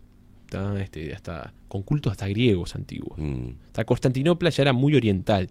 Ahora, este, este, las cruzadas, eso como fenómeno histórico, como choque de culturas, por así decirlo, es extremadamente importante para lo que estamos hablando hoy, el principio de los masones y, Sí. y del orden mundial, por así decirlo. El- porque el occidente, ya sumamente cristianizado, apostólico romano, que había estado en guerra contra el ortodoxismo oriental cristiano, mm. llega a Medio Oriente por primera vez en muchísimos siglos. Y descubren, pasan cosas, descubren cosas, porque en Oriente hay cosas nuevas, ¿vio? Entonces, hay lugares nuevos, culturas nuevas, documentos nuevos. Y Hugh de Champagne, en francés, de Champagne, no sé cómo se dice, Hugo de Champaña, como se Sí, dice en los Hugo de gallegos. Champaña. Hugo de Champaña. En estos juegos de las cruzadas que hablan todo así. Sí. Los caballeros templarios. Tócate, lo- tócate el coño, Maribel. Cabronazo. Bueno, esos, esos eh, estos señores, esto ya tiene un halo de misterio, está documentado históricamente, pero ya hay un halo de misterio. Después de que toman Jerusalén y fundan este, este nuevo reino de Jerusalén cristiano occidental, este, los, los cuatro héroes de esa primera cruzada son Godofredo de Bouillon, que fue el primer rey que no se quiso nombrar rey donde Cristo había muerto y se nombró protector de, de- Sí, del Santo no Sepulcro, pero se murió y ya Balduino I era rey de Jerusalén. Estaban esperando que se muriera. Dijo, para yo sí, rey. me voy a Yo poner sí, rey. la verdad que dame, la corona me queda divina, pásamela. Jesús me importa un carajo. Primer rey de Jerusalén, Balduino I. Divino. Bueno, en ese, en, en ese periodo este, es cuando ah, este, hay quejas de que en los peregrinos, ¿no? Porque el Tierra Santa siempre fue un lugar, es como la Meca, ¿no? Una- o, o- o el, el muro de los lamentos para los judíos que van todos para ahí en algún momento en la vida. Los cristianos eh, era la- la- iban a peregrinar a Tierra Santa y bueno, eran saqueados, torturados, violados en el camino. eh, pero imagínate, llegabas con el chasis torcido si llegabas a. Jerusalén, imagínate. Bueno. Entonces, esta es como la excusa, ¿no? Porque esto es muy vidrioso y esto es muy opinable, pero está documentado. Es la excusa en el cual eh, se oficializa a nivel, a nivel este, oficial eh, que se necesitaban protectar, eh, proteger los protectores de, los peregrinos que viajaban a, a estos reinos nuevos Bien. de Tierra Santa. para peregrinar. Porque ¿Quiénes pasa- fueron esos protectores? Bueno, la historia empieza así. Porque Hugo de Champaña, cuando estuvo en Medio Oriente, parece que descubrió unos documentos en el templo de, en el, en el templo de donde estaba el templo de Jerusalén, en la roca, ¿no? Lugar más, más- debe ser el lugar más sagrado del mundo, Mm. este, sacando Oriente y China, eso que es otro planeta. Pero para todo lo que es Occidente, inclusive para Rusia, de todos esos lugares que ya son casi Oriente también, es muy importante porque ha moldeado la historia de la humanidad, por eso es importante esto. Ahí, este supuestamente Hugo Champaña descubre unos documentos en hebreo raro y se los chorea y se los llevaba para Europa. Como, como cosa que Sí. nada, nada innatural en ellos. Se lo lleva para Europa y en Europa se lo pasa este al, al, al amigo Harding, que, era un estudioso, ¿ah? era, una, era un abad, era un monje. Los monjes eran los letrados, los que Mm. traducían los textos y pasaban años en los, con- en los conventos traduciendo libros romanos. Eso, esa- ese tipo de gente, bueno, llamaban a los judíos, este, también este Salomón Rachi, que era uno que estaba ahí, estudian estos documentos y se dan cuenta que estos documentos que, que tienen, nunca lo vamos a saber porque no está. Lo que sí se sabe es que hay algo medio raro que ven y dicen, uh, pará, tenemos que hacer una orden para proteger y ir a proteger la- la- las cosas eh, santas. Bien. Esto parece, parece que es, es muy por el aire, Sí, sí, pero, pero, fue- pero- justamente es así. Tiene un halo de misterio, entonces hay montones de libros que van a decir una cosa y otra. O sea, la lectura de esos documentos que se robó desencadenaron. Que eran tan misteriosos que quedó. Claro. eh, eh, el contenido en realidad quedó en el misterio. Ahora vamos a hablar un poco de lo que puede llegar a tener el contenido. Pero el contenido, como quedó en un halo de misterio, y se llama a Hugh de Pains. O, o algunos dicen que era español, que era Hugo del Pino. Otro que eran Hugh de Pains, que era francés, no importa. Y ocho caballeros más que aparecen con diferentes nombres. No se sabe si existían o que eran no. Aparece el 9, número 9. Hay que esto da para hablar tanto. Se generan este en, en el concilio de Troyer, el primero, porque después eh, en, el, en el 128 se hace el otro donde se oficializa la- la- los templarios. Pero este Hugh de Pain se lo llama, o como un tipo un James Bond, Ahí va. se lo llama eh, con otros ocho caballeros, que no traje los nombres por- porque son variados y no se, ni no se pueden comprobar su existencia real. Claro.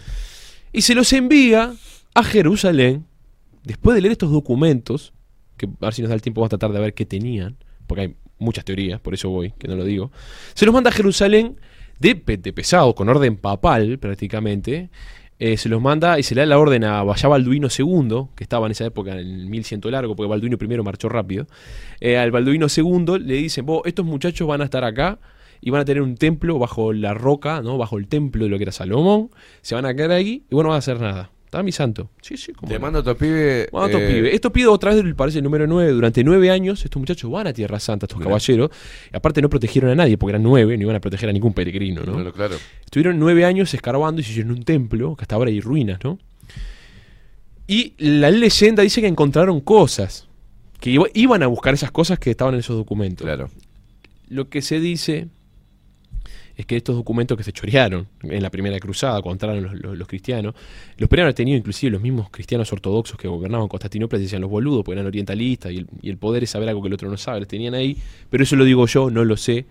Lo que sí sé es que cuando entran en contacto con estos documentos, mandan a estos muchachos, Hugh de Pain, que se instalan en el, en el templo de Jerusalén, y están nueve años sin... Ni el rey Nueve sabía. años. Nueve años, mucho tiempo, nueve años.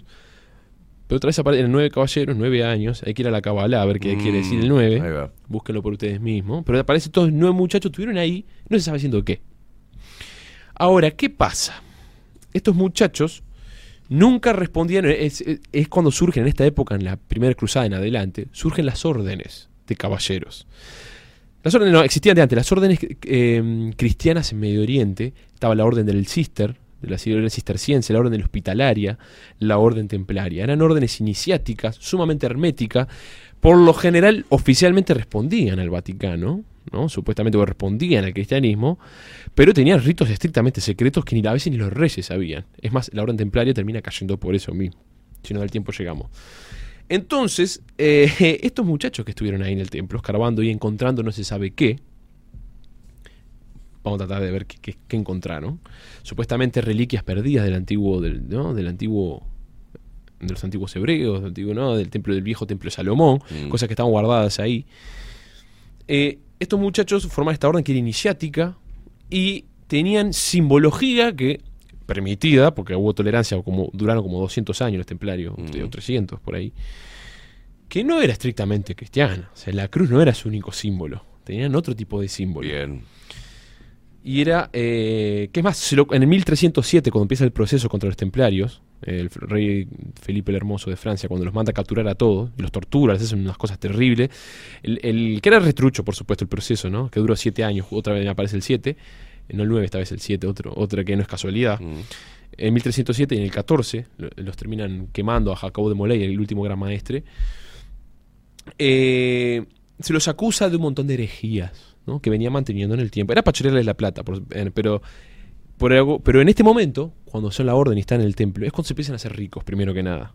Y empiezan a tomar un poder como orden militar, una tropa de élite, que después sí formó un ejército propio y una institución propia que tenía bancos propios A la mierda. a partir de este momento. Entonces ya, muy, primero, es mucho, ya primero que sospechoso, ¿no? Y eso le va a cargar en... ¿Usted está hablando de estos nueve? ¿Estuvieron nueve años? Eh, no, estos nueve después murieron, pero estos nueve eh, fueron los que fundan esto. Los que este, fundan- Los que fundan esto, no, y, y enseguida empieza a tener una importancia, pero enseguida, ¿eh? Ya en los años, en el 28 es cuando se oficializan en el, en el concilio de Troye, y ya en adelante pasan a ser una tropa de élite en Medio Oriente, pero una tropa de élite. Y sumamente importante, y ellos tenían contacto con el lo que se llama el viejo de la montaña, con los Ashisin de, de, de- que son también, eran como los ninjas, ¿no? Sí, parecía sí, una sí, burrada. Era hay una- una una película y hay un videojuego de, para, que, para los más jóvenes. El hecho, ¿qué, qué teorías hay sobre esto? ¿Qué pasó? Por- ¿Y qué tiene que ver con lo que hay, para, para ir un poco cerrando, qué tiene que ver con lo que hablamos al principio de la masonería, esto que estamos hablando? Claro. Que no se sabe estrictamente qué pasó, o sea, teorías yo tengo, hay millones, podemos tocar alguna ahora, ya. Pero lo que sí sabe que esto va a cambiar el destino de Occidente para siempre. Y va a terminar en la masonería y en los centros de poder. Porque estos muchachos no se sabe qué carajo encontraron estrictamente, Claro. por así decirlo, así directo, qué carajo encontraron. Pero a partir de estos muchachos son los que van a, a empezar a tener determinados conocimientos arquitectónicos, eh, por así decirlo, heréticos, mágicos. De- que vi- provienen del antiguo Egipto. Una teoría, ¿no? Es, esta es, es un poco ya, es una teoría que manejan historiadores, esto lo he leído en libros de historia Sí. oficiales y académicos y racionales científicos estrictamente, es que en la historia hebrea, ¿no? Cuando Moisés se escapa, ¿no? De que de, escapa de Egipto, Sí. ¿no? que se abre el mar, ¿no? Y está 40 años vagando en el desierto el y, se- y en el monte Oreb se le aparece Yahvé con el fueguito y, ¿no? y, se- Mm. y las zarzas y todo eso. Bueno, a nivel científico de ciencias, y hay muchos teóricos, este, historiadores, se creen que Moisés, que era judío, era maestro de ladrilleros, tiene un cargo muy importante, tenía acceso a conocimientos este, arquitectónicos, ¿no? de, de lo que se llama la arquitectura sagrada, de los grandes maestros constructores de pirámides. Las, las pirámides hasta hoy en día, uno parece sí, porque uno va y se saca foto y va en un globito y hace pelotudeces para el TikTok e Instagram con las pirámides, pero hasta hoy en día las pirámides, por más que uno, yo fui al IPA y vayas a Historia del Arte y te dicen que la hicieron los egipcios arrastrando troncos, Mm. que es una bestialidad decir eso. ¿tá? Tienen un 5, menos de 5 centímetros de, de, de- de error este, a- alineados con un norte magnético, o sea que eso se logró recién en el siglo XX. O sea, tienen una estructura tan impresionante eh, adentro de la pirámide, lo que se llama la cámara del rey, la cámara de la reina, de los pasadizos, hechos con otro material, el granito, de piedra cortada, parece hasta que, co- que con láser, por así, por Claro. así decirlo, que vos pones un láser y no se corta nunca entre las junturas. O sea, tiene las pirámides y la, la estructura egipcia, eh, que aparte se perdió, porque no se sabe cómo se hicieron, y los, y los propios egipcios tampoco sabían cómo se hicieron. Pues por eso se dice de, alienígenas. no se habla sé qué. alienígena, lo que sea. Una teoría más eh, encumbrada es que quizás haya habido una civilización anterior. Claro. Y ese conocimiento se mantuvo en núcleos de poder. Esto es muy especulativo, muy especulativo, pero la teoría está y no, y no, y no por falta de sustento. Ahora, cuando se. ¿no? Sacando el, todo el tema bíblico muy incomprobable, cuando Moisés, que era jefe de ladrilleros en Egipto, raja, raja con conocimientos de los antiguos constructores egipcios que eran prohibidos, por eso los salen a perseguir, y los lleva a Medio Oriente. No, según los cuentos bíblicos, no era la primera vez que un dios ¿no? le daba, este, porque están, están en los documentos, Claro. le daba conocimientos de- matemáticos exactos para construir cosas, como por ejemplo el Arca de la Alianza, arca- que nunca se el encontró, arca- el arca para el nivel científico es mítico, porque no aparece, pero que tenía poderes mágicos, ¿no? Y tenía el maná y el propiciatorio, donde hablaba, era como un micrófono donde hablaba, Sí. donde salía Yahvé, salía Dios, o Jehová, como quieran llamarle, salía de, de- de, ¿no? de, de adentro del arca, eh, destruyeron Jericó, ¿no? Todos esos cuentos bíblicos, ¿no? Que Mm. a veces parecía que tenía algo especial, ¿no? Este, eh, después cuando toman Jerusalén, el templo de Jerusalén, las dos columnas, todo esto, son este, con órdenes estrictas de Dios, supuestamente, ¿no? Pero más a nivel científico y más a nivel racional, probablemente eh, Moisés se haya choreado conocimientos de los grandes constructores de pirámides, que son los que mantienen, un- tienen un conocimiento que escapa a mí y a, y a la mayoría de, de muchísima gente, que o sea, em- manejan el número áureo, manejan el número pi. O sea, se, se sabe que las pirámides, a nivel científico, estamos hablando, poner cualquier documental de, que, que Mm. pongas eh, desde History Channel hasta. eh, se sabe que la, la geometría, eh, que se llama esa geometría sagrada por el número áureo, porque la naturaleza representa, ¿no? La serie de números de Fibonacci, ¿no? Del, de la suma de los números, 0 más 1 es 1. ¿Tá? Entonces a uno le sumás su propio número 1 es 2. A ese 2 lo sumás con el número anterior que es el 1 es 3. Ese 3 con el 2 es 5. Hay toda una serie, ¿no? Que eso a nivel, este, a nivel de segmento, a nivel matemático, se reproduce en la naturaleza. Es como, es como una proporción sagrada que hay. En, en los, en los amonites, ¿viste? En, en los caracoles, en las plantas, en las flores. En la propia naturaleza está la, esa geometría sagrada que está representada en la suma de los lados y los números del pi y del número áureo en las pirámides, que es una cosa increíble, está totalmente comprobado a nivel científico, geométrico, arquitectónico, y no hay nadie hasta ahora que pueda explicar cómo carajos se hicieron las pirámides. ¿tá? Eso es a nivel histórico, ciencia pura y dura, ¿no? No estamos hablando de. Porque a veces parece que esto se usa para. Pero esto es algo estrictamente real.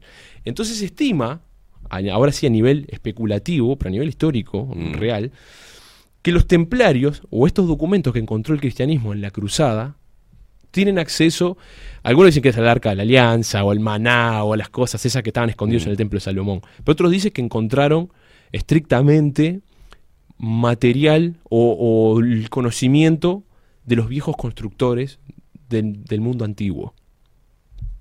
Y esto no es casualidad, y, es, y, e- y no es infundado, porque es a partir de acá, es a partir de que los templarios llegan a esto, cuando empiezan a aparecer las catedrales, que todas, hasta las naves de las catedrales representan las cruces egipcias, todas las tumbas templarias, por algo, ¿no? La pirámide con el ojo que está en los billetes, son la, pirámide con los escalones, el ojito del gran arquitecto, o sea, que es el ojo de Horus.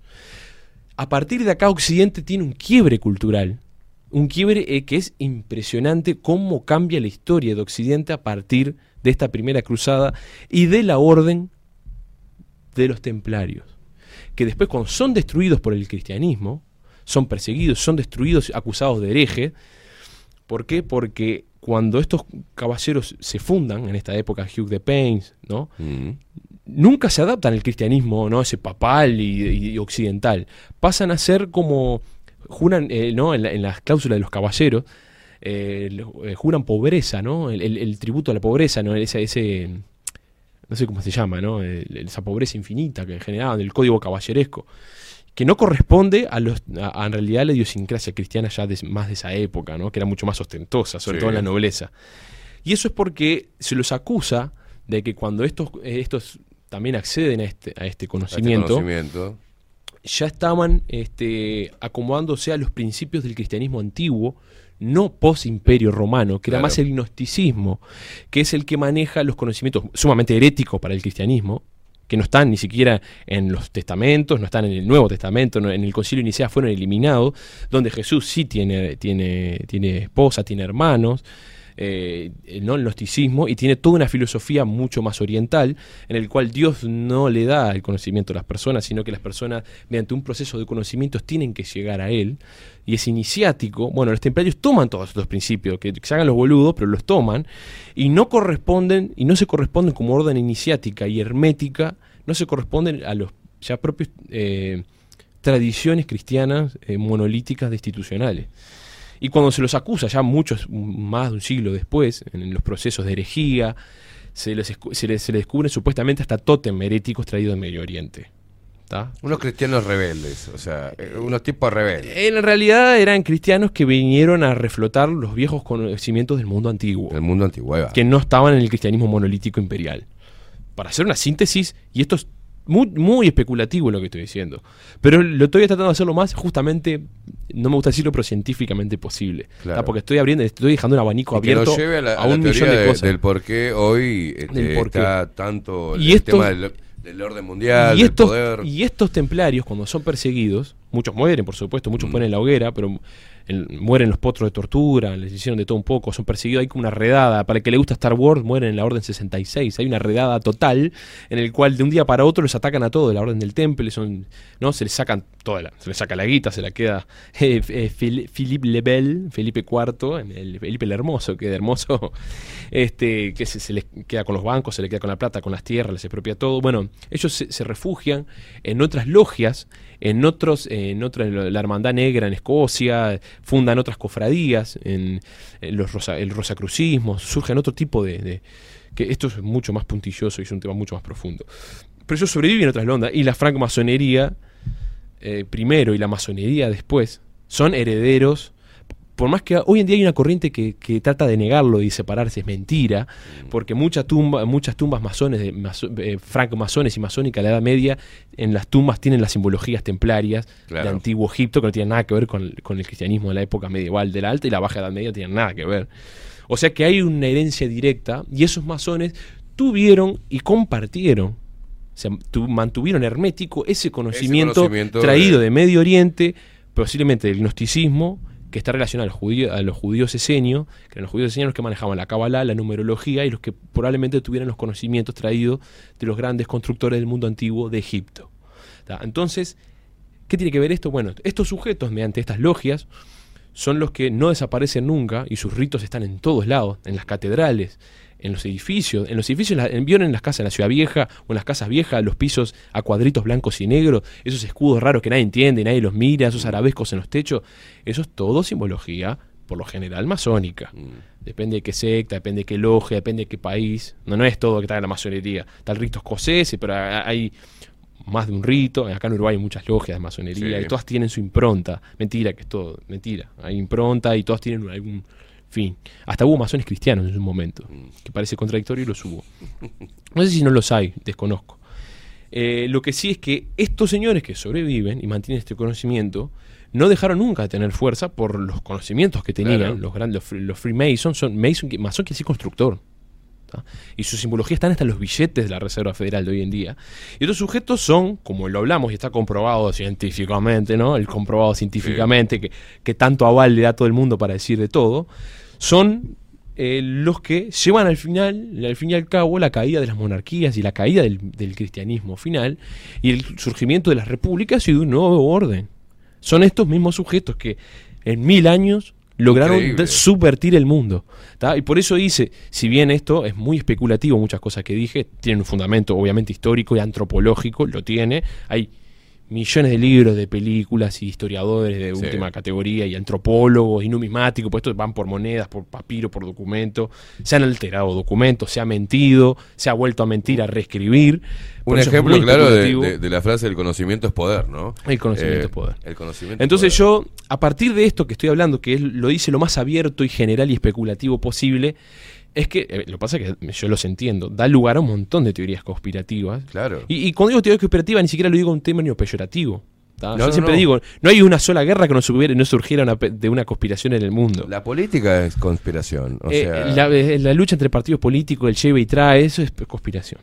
¿tá? Eh, y no y el mundo no ha escapado de eso, la política justamente no es que no escapa, vive de eso. vive de eso. Y de la financiación y de quién te financia y de, dó- de dónde agarra la plata y de Por dónde digo, esto la, política es conspiración. Bueno, y yo le hice- y es desde la política que, que hablan de la- la- los conspira, ¿no? los conspiranoicos, pero en realidad pasan conspirando. eh, eh, Todo el tiempo- es que es todo la, el es la base de, es la base. O sea, sí, Para ser político te enseñan a conspirar, o sea, exacto, no, no te queda otra. No te- es que es, no, no podés, una cosa no es el fin la otra. No, no, no, claro. Eh, y este, así que redondeándolo y siendo lo más amplio posible y dando lugar a todas las teorías, si querés extraterrestres, metele, si querés una civilización anterior, metele, si querés otra dimensión, otro conocimiento, porque se presta para todo tipo, todo. porque conocimientos hay de todo. Hoy en día yo, hoy en día yo me adhiero a la teoría del New Age, hay mucha pelotudez sin fundamento, la hay, pero hay otra, mucho misterio, mucha cosa que no lo es. ¿ah? O sea, hay mucho misterio legítimo que no se resuelve porque no se puede, y algunos también porque no se puede y otros porque no se quiere. Más allá de todas las teorías, eh, el hecho histórico que, que nos pone en un punto de la historia donde eh, hubo un suceso y lo que eh, se desencadenó luego de ese, de ese suceso está, está escrito por todas las teorías. O sea, nadie puede Y cambiar. hay, y hay sucesos porque el- a veces este, el hecho, ¿no? un hecho histórico, se usa mucho el hecho histórico, si se hila fino, el hecho histórico tiene una connotación más subjetiva y filosófica. De repente un suceso, Un suceso. un suceso pasa, porque ese, ese celular se cae, pero usted lo vio desde ahí, yo lo veo de acá, y ya Claro. puede haber una controversia. Pero lo que sabemos que el celular se cayó. Ahí va. Entonces el suceso, el hecho, sí, porque el hecho no, porque el hecho cayó para arriba, ah, pero yo no lo vi una. No. El suceso Ah, es que est- esta- estas personas se, se hicieron de un conocimiento que les dio mucho poder. Y es y que protegieron a con, Ahí con está. su Y hubo un quiebre en la historia a partir de eso. Bien. O sea, que es cuando directamente hacia el occidente, porque en Oriente ya había esto, mentira que no había, había, Mm. eh, pero es cuando en Occidente se lleva y se transmite todo ese orientalismo que termina, eh, así de, de payasesco parece, pero termina su simbología en los billetes que tenemos. Este, así que bueno, quería tocar este tema por arriba. Este, hay más cruzadas después, un tema uh, amplísimo. Pero quería detenerme en esto, en la orden del temple. En de la primera cruzada En la de- primera cruzada, que se- por eso todas las cruzadas en realidad es guerra. Porque después cae el condado de, de Edesa en 1044 y se hace otra cruzada. Va Fe- Felipe VII de Francia a matar, pierde. Se agarra una diarrea colosal, se tenía que abrir el pantalón porque no podía dejar cagarse. Una cosa, sí, sí, se agarran malaria, cualquier, porque hacen cualquiera. Este. Eh, después vino la tercera cruzada, que es la más famosa, la de Ricardo I de Inglaterra, Ricardo Corazón de León, con Mm. Philippe II de Francia, este, Barbarroja, el emperador de Francia, que se cayó en un río antes de llegar y se murió y, y se retiraron todos los alemanes, increíble. Ese rey fue el que le daría después a Hitler el nombre de la Operación Barbarroja para, para, para invadir este, Rusia. Eh, es la tercera cruzada, la más importante, ya la, la famosa lucha entre Ricardo Corazón de León contra Salah ad-Din, alias Saladino. Saladino. No, no, en realidad se llama como es Salah Eddin Yusuf Ibn Ayub, alias Saladino. Saladino. Cacho para los Eh, Claro, el jefe Fatimí, que, que- el héroe del Islam que luchó en las últimas cruzadas, que al final en, en la batalla de los cuernos de Jatín de 1187, Saladino los derrota a los cristianos, al rey Guy de Lusignan, lo derrota, que es el último rey. Eh, o sea que no les duró mucho, en 1099 conquistan Tierra Santa y en 1187, son menos de un siglo. Sí. terminan perdiendo, le queda el condado de Trípoli, pero al final terminan perdiendo todo el Islam hasta hoy en día, ¿no? Hasta hoy en día, porque en el 48, ahora el siglo XX, se pone Jerusalén, el reino de Israel, el reino, el Sí, país de el Israel, eh, con el tema de Palestina, pero, o sea, siempre fue Islam, estuvo el Imperio Otomano, o sea, después, si- siglos después, siempre estuvo mano de los islamistas. Lo cierto Ese- que para Occidente ese suceso Fue eh, sumamente importante. y está cargado del misticismo generador de las miles de teorías conspirativas este, que vivimos hoy. Y él dice el dicho, yo no creo, pero que las hay, las hay. Las hay, las hay. Que lo que se hicieron, se, se, se hicieron de un conocimiento que, que, que generó todo lo que generó después y que sigue hasta el día de hoy. Y es obvio, pero está bueno hablarlo para que la gente entienda de dónde nace todo esto. Porque hay gente que se topa hoy a hablar de los masones y dice, bueno, es una logia que está atrás de todo, moviendo Claro. los hilos.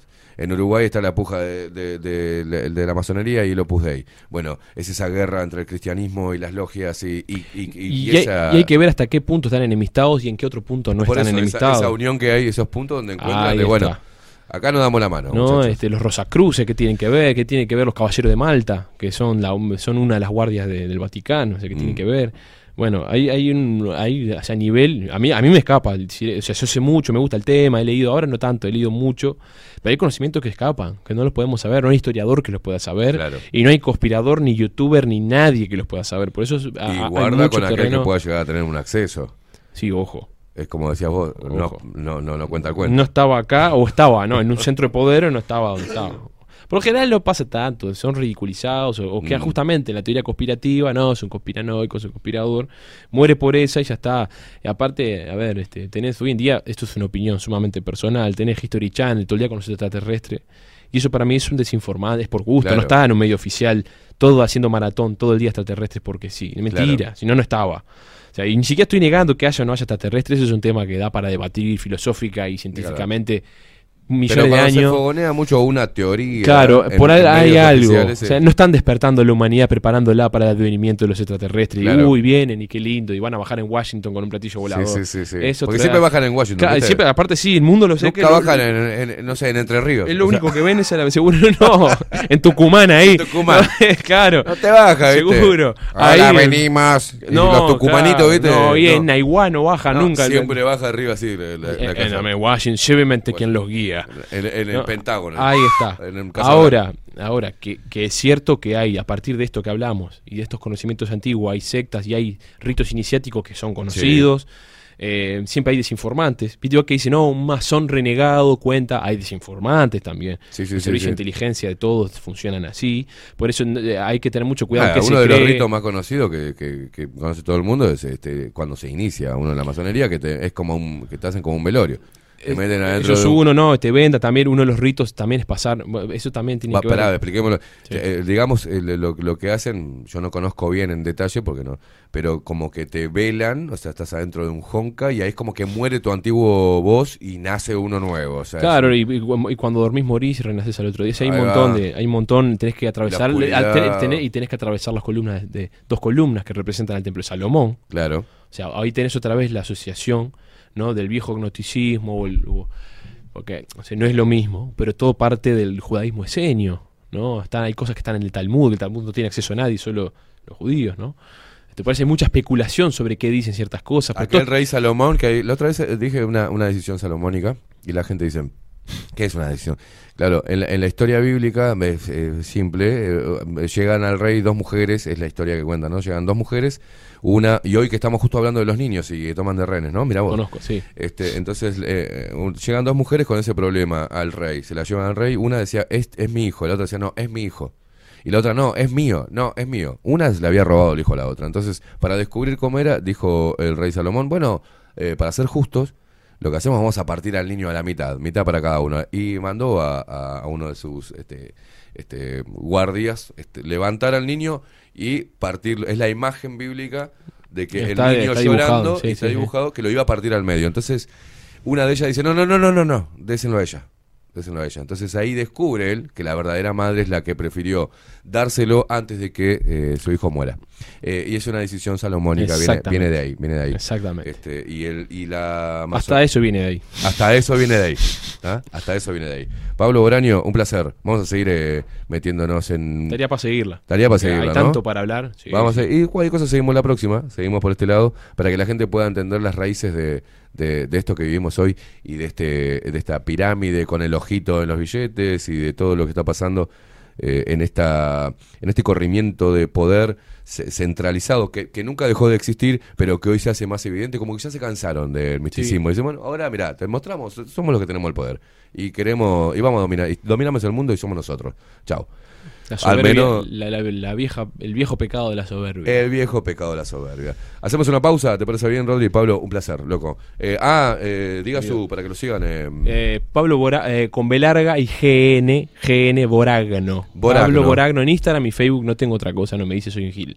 Ya todos sabemos. Perfecto, perfecto. Instagram, Boragno. Pablo Boragno. Exactamente. Síganos por ahí y si cualquier consulta, que hay, que hay varias acá, ¿eh? Sí, sí. Este, que quieren hacerle consultas. a- a Escríbame, usted. no problema, no me peleo con nadie. Escríbame, muchachos. Perfecto, Pablo Boraño, la otra cara de la historia. Hacemos una pausa, ya venimos.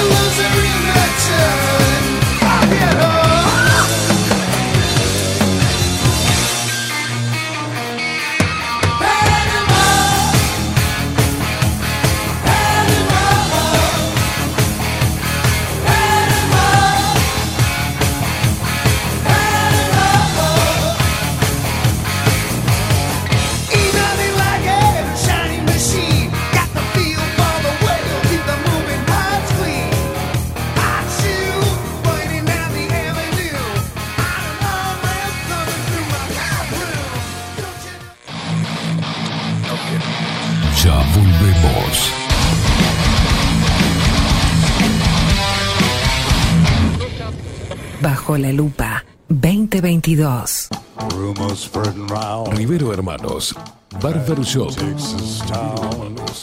Desde Salto a Montevideo. 24 años de trayectoria en barbería tradicional. Corte de cabello, afeitado al ras y modelado de barba con fomentos. Vení a conocer nuestros sillones con más de 100 años y te contamos su historia. Gabriel Pereira 3081 Casi Yauri. Reservas al 096-531-879. Rivero Hermanos, Barber Shop. Mostrá tu mejor sonrisa.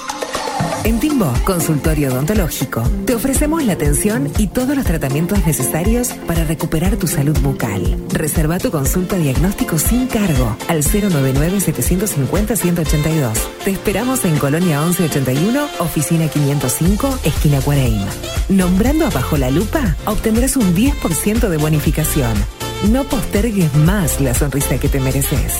Timbo, consultorio odontológico. 099-750-182. Si busco timbres notariales. Salón Libertad. Y si busco juguetes. Salón Libertad. Y si busco. No busques más. Salón Libertad tiene todo lo que te puedas imaginar. El salón más completo del centro. Agencia oficial de timbres notariales, profesionales y judiciales. Y si busco fotocopias. También en Salón Libertad. Paraguay 1344. Teléfono 2-938-33. Y si busco golosinas. Y si busco refrescos. Y si busco alfajores. También Salón Libertad.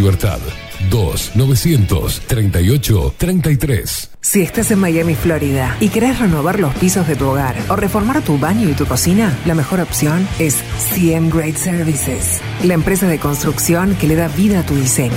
Más de 20 años de experiencia avalan nuestro trabajo. Reformas, revestimientos de pisos, baños y cocinas. En Miami, Florida, CM Great Services. Contactanos al 786 536 8822.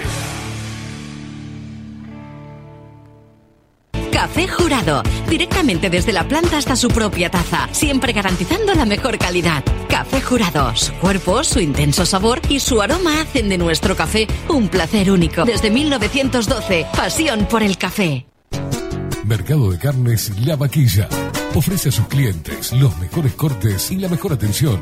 Ventas por mayor y menor. Descuentos especiales a parrilladas, colegios y caterings. Envíos sin cargo. Teléfono 2-208-9877. Horarios de lunes a sábados de 7 a 13.30, de 17 a 20 horas. Domingos de 8 a 13 horas. El tierno sabor de nuestras mejores carnes a su mesa. Mercado de Carnes La Vaquilla. Avenida San Martín, 2555. Teléfono 2-208-9877. Envíos sin cargo. La Carola. 13 años haciendo las mejores paellas y tortillas españolas de Montevideo. Sus chefs, Marcos y Carola, no solo ofrecen las mejores paellas, sino que también tienen las mejores pavlovas de la ciudad. Cuentan con un jardín exclusivo para 13 años haciendo las mejores paellas y tortillas españolas de Montevideo. Sus chefs, Marcos y Carola, no solo ofrecen las mejores paellas, sino que también tienen las mejores pavlovas de la ciudad.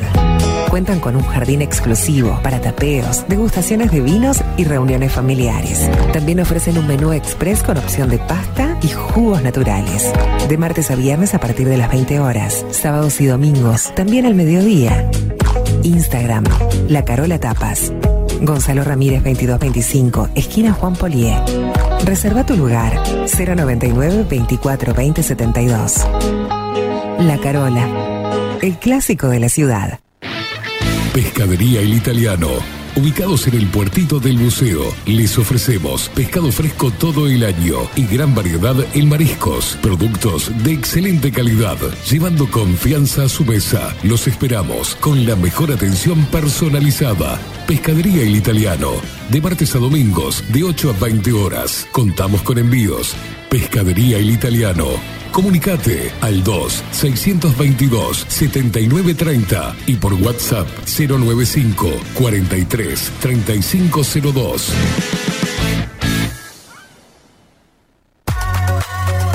Mercería Las Labores.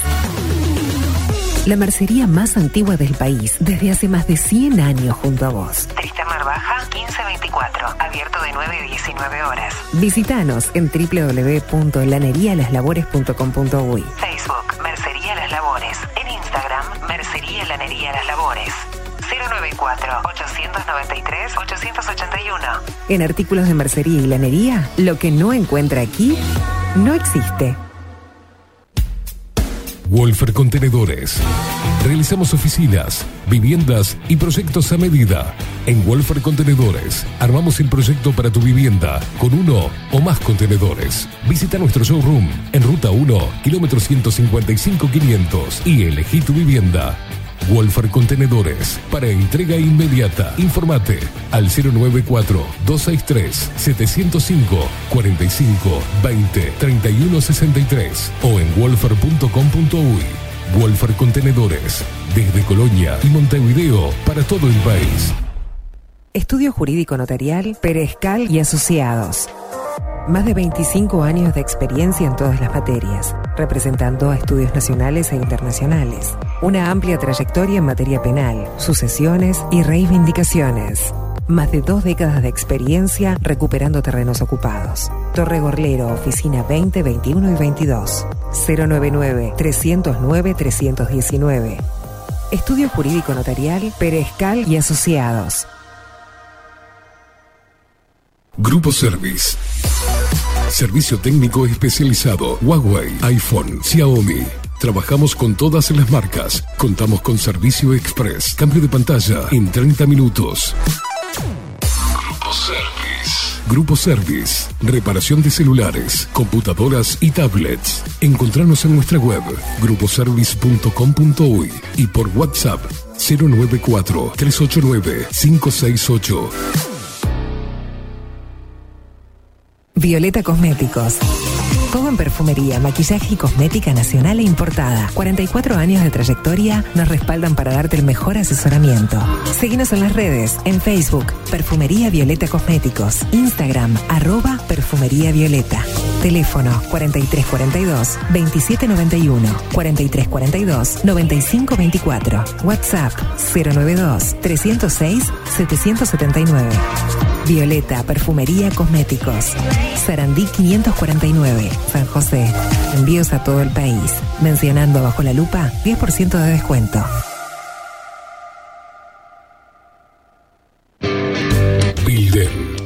digital. Creamos la estrategia de transformación digital para que tu empresa avance y se adapte a los desafíos de hoy. Desarrollo y posicionamiento web, community management, planes de marketing digital, building. Transformación digital. Comunicate al 094 400 060 o escribinos a hola@bilden.uy.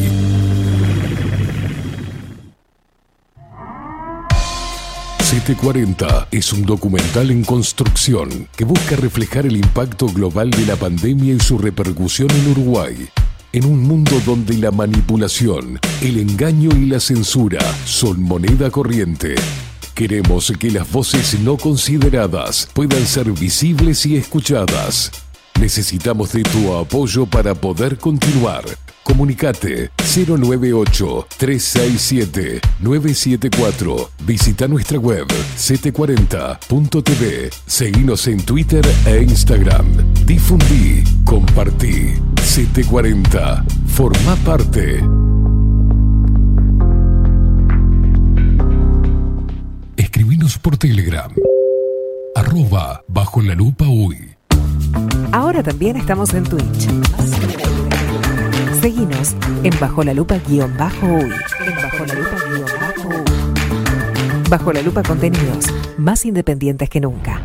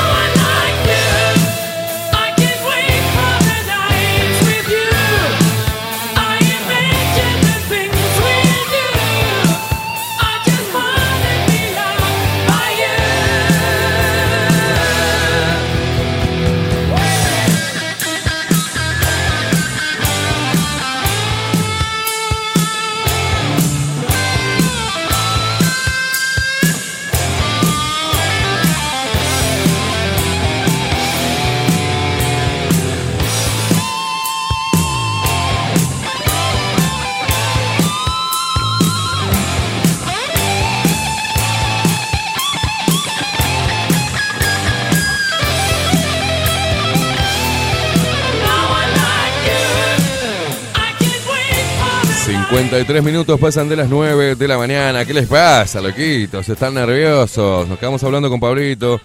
Este, algunos temitas importantes haciendo el cafecito, el cafecito jurado, porque nos habíamos quedado sin café y hace mucho frío, señoras y señores.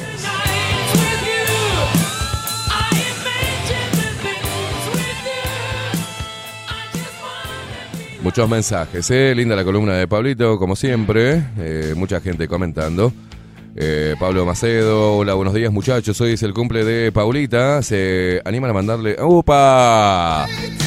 ¡Opa! Paulita, Paula La Peglia, te mandamos un saludo enorme y un muy feliz cumpleaños, guacha.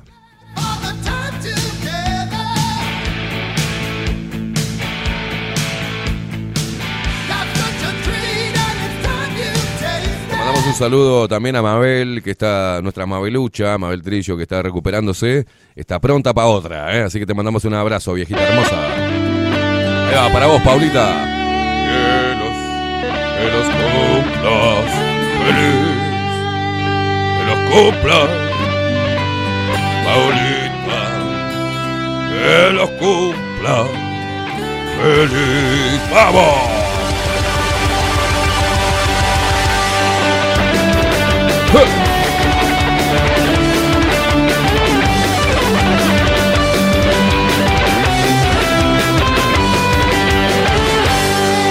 Bajo la lupa, eh, el cumpleaños, el feliz cumpleaños al estilo de Bajo la lupa. Sí, señoras, sí, señores, hoy cumpleaños Paulita. Así que Pablo, a ponerse con un buen regalo, ¿eh? Que los cumpla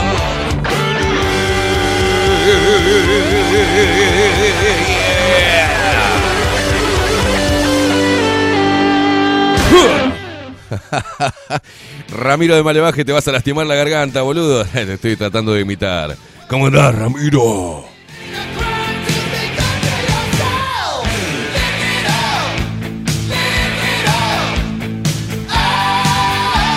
La Lupera en USA. Dice, buenos días, impresionante Pablo. Da para seguirla, sí, da para seguirla Cintia. ¿Qué nos decía? Buenos días, besos y abrazos, más besos. Excelente columna la de hoy. Eh, Gracias, gracias a vos, guacha, por estar ahí del otro lado.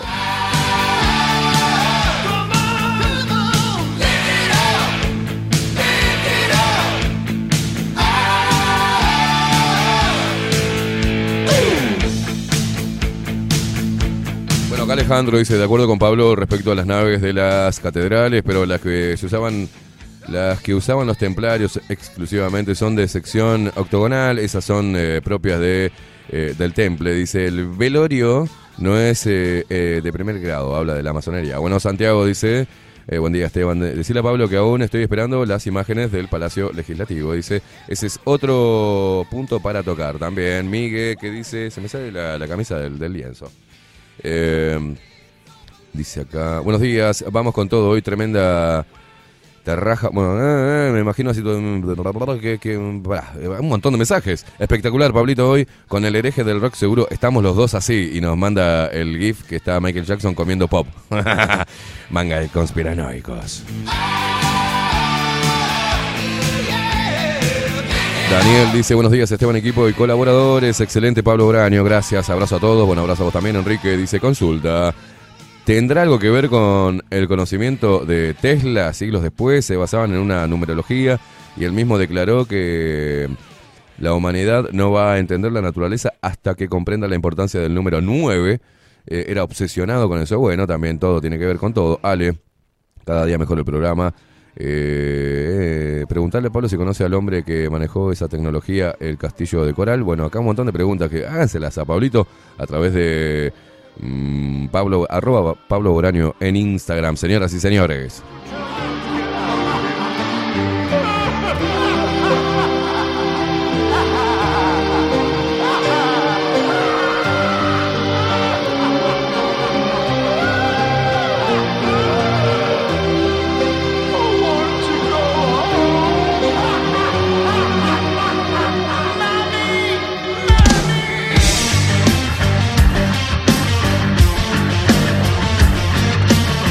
la música de la mano de Rodrigo King Kong Álvarez.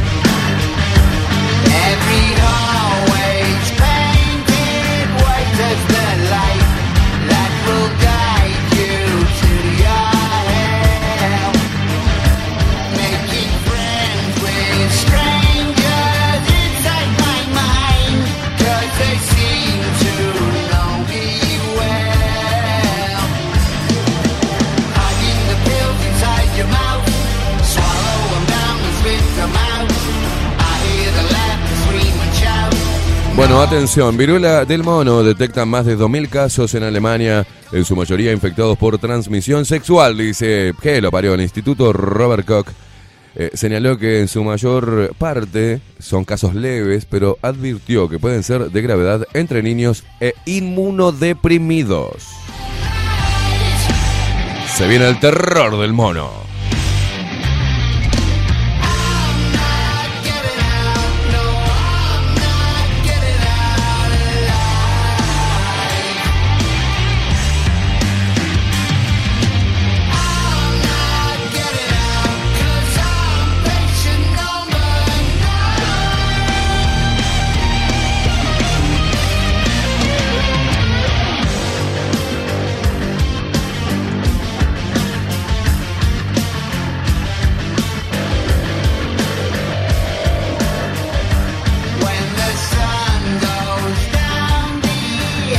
Vamos a desarrollar un poquito para que entiendan eh, de dónde, cómo van a traer el terror de vuelta. ¿eh? De acuerdo a lo informado en su página web por el organismo gubernamental encargado del control de enfermedades infecciosas, solo cuatro de los 2.033 afectados en el país, en Alemania, fueron mujeres y la, enorme mayoría correspondió a hombres. Los contagios de este, en este brote, de acuerdo a lo que sabemos hasta ahora, se producen en primer lugar en el marco de actividades sexuales, como el SIDA, ¿vio? Sobre todo entre hombres que tienen contactos sexuales con otros hombres. ¡A la mierda! Los homosexuales también. Parece el SIDA, ¿se acuerdan? Señaló RKI a la agencia DPA. Básicamente cualquiera que tenga contacto corporal estrecho con un infectado puede contagiarse, precisó el informe. Según RK, la enfermedad es leve en la mayoría de los casos de las personas y en general se cura sola. Pero es posible que se produzcan cuadros graves, sobre todo en niños o en personas con el sistema inmunológico debilitado. De acuerdo a la publicidad de RKI y las autoridades sanitarias, el riesgo de contagio se puede producir limitando... Ay, la puta madre. Ay, el riesgo de contagio se puede reducir limitando la cantidad de parejas sexuales. También advirtieron que los preservativos pueden reducir el riesgo de infección, pero no impiden la transmisión a través de la piel en el caso de que haya alguna afección cutánea. Las autoridades del instituto recomendaron eh, que quien se contagie de viruela del mono desista de tener relaciones sexuales, contact- contacto estrecho y besos. Por el momento, RKI consideró que la posibilidad de que esta enfermedad se convierta en un riesgo para la población en general en Alemania es bajo.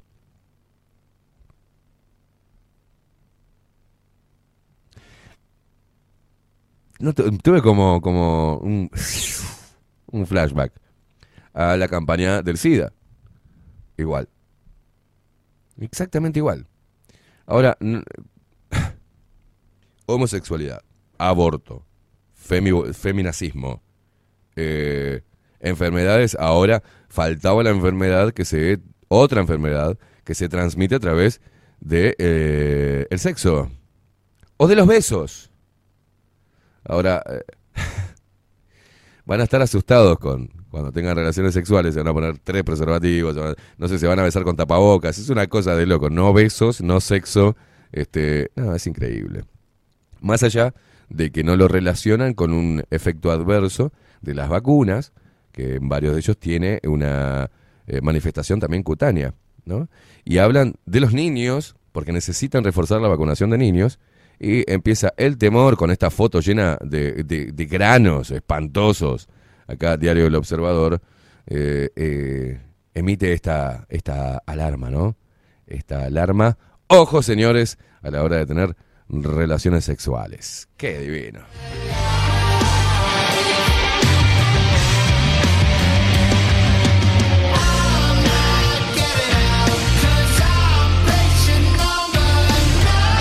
No se besen, ¿eh? No se besen.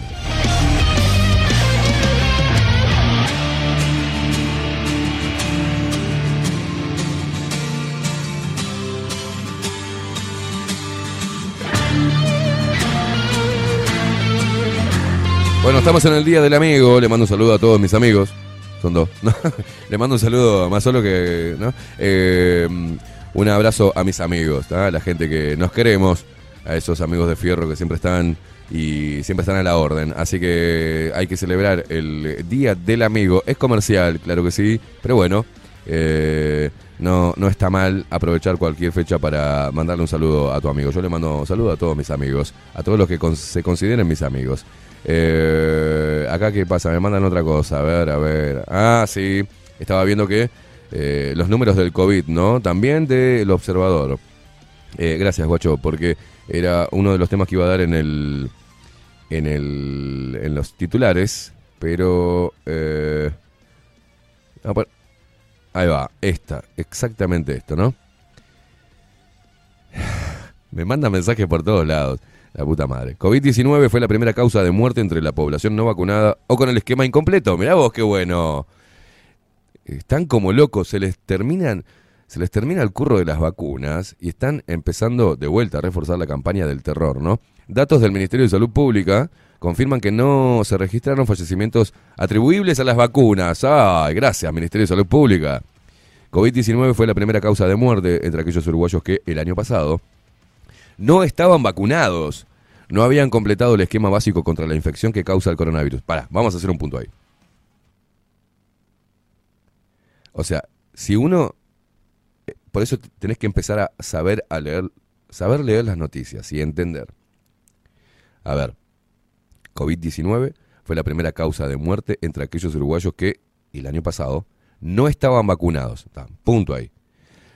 Murieron por muchas causas. Yo voy a llamar a la memoria donde el mismo ministro de Salud, en conferencia de prensa, junto al presidente Luis Lacalle Pou, el presidente de la República Oriental del Uruguay, dijeron que tenían muchos casos que figuraban como COVID-19, pero que en realidad no habían llegado al hospital por COVID-19.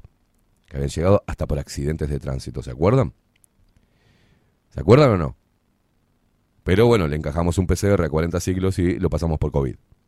No dijeron lo pasamos por COVID, dijeron le detectamos COVID dentro, pero no llegaron al hospital por insuficiencias respiratorias o sintomatología relacionada al COVID-19, llegaron por otras cosas. Pero le encajaban un PCR, ¿no? Y le daba positivo. Entonces figuraban como COVID-19. Lo dijo el ministro de Salud, no lo dije yo, ¿eh? Eso un punto. Ahí. Ah, Y yo soy uno de los no vacunados. Y sinceramente no llevo una vida sana, ¿eh? Y teóricamente pasé por el COVID. Y ya tengo anticuerpos. Y a mí no me agarró ninguna variante de ninguna mierda. Y yo no llevo una vida que no me cuido de un carajo, ¿eh? Ando sin tapabocas, abrazo, beso, me junto con gente, fui a, lugares, fui a recitales, tuve sexo, no tengo ni viruela de mono, ni eh, la Omicron, ni una mierda. Pero aparte, en la misma eh, oración, dice, no, los que no estaban vacunados o no habían completado el esquema básico contra la infección que causa el coronavirus. Yo podría decir que las personas que murieron fue po- porque se vacunaron, con una o con dos dosis. Que estaban bien, hasta que se vacunaron. Entonces, ellos mismos te están dando la información, cuando quieren no dártela, te la están dando. Pero la gente no entiende. La gente es tan, eh, en su mayoría, es tan idiota que dice, ah, con razón, porque no estaban bien vacunados, murieron.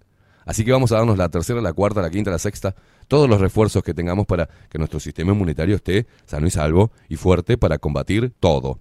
No, lo que yo leo acá es que había personas que no tenían nada y que murieron después de ser vacunadas.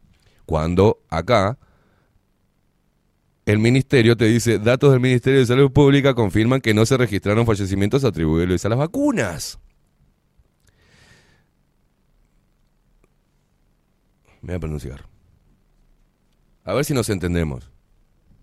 Esto está eh, en diario El Observador. Esto comunica el Ministerio de Salud Pública. Ya de por sí, el titular es contradictorio con la, con la primera frase, con la primera oración del desarrollo de la información. Volvamos, porque vamos a hacer un, un- ejercicio de, de- estúpidos. Vamos a hacer un ejercicio de gente pelotuda. Somos todos pelotudos, ninguno más vivo que nadie. Todos somos una manga de pelotudos. ¿Está? Vamos, vam- vamos a ese escenario. Una gran población uruguaya, toda pelotuda, que no puede discernir y no puede entender lo que está leyendo. Claro, Vamos a hacerlo así. Entonces, mm, somos todos pelotudos. Y decimos, nos quedamos solamente con el titular de Diario El Observador y con el titular de la cartera de salud, ¿no? El Ministerio de Salud. COVID-19 fue la primera causa de muerte entre la población. Ya ahí tenemos, pa. El COVID-19 nos mató, mató mucha gente. ¿No?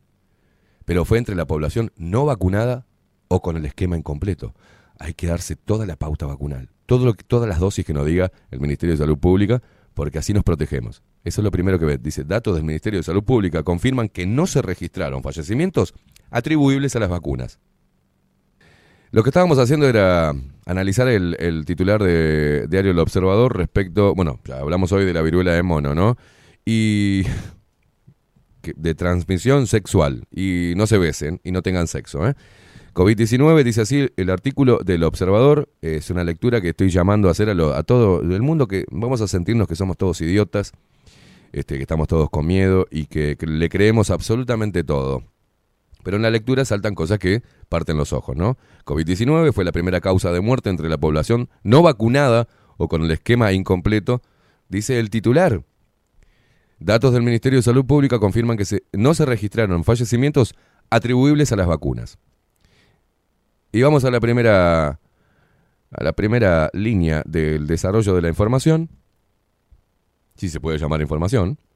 COVID-19 fue la primera causa de muerte entre aquellos uruguayos que el año pasado no estaban vacunados o no habían completado el esquema básico contra la infección que causa el coronavirus.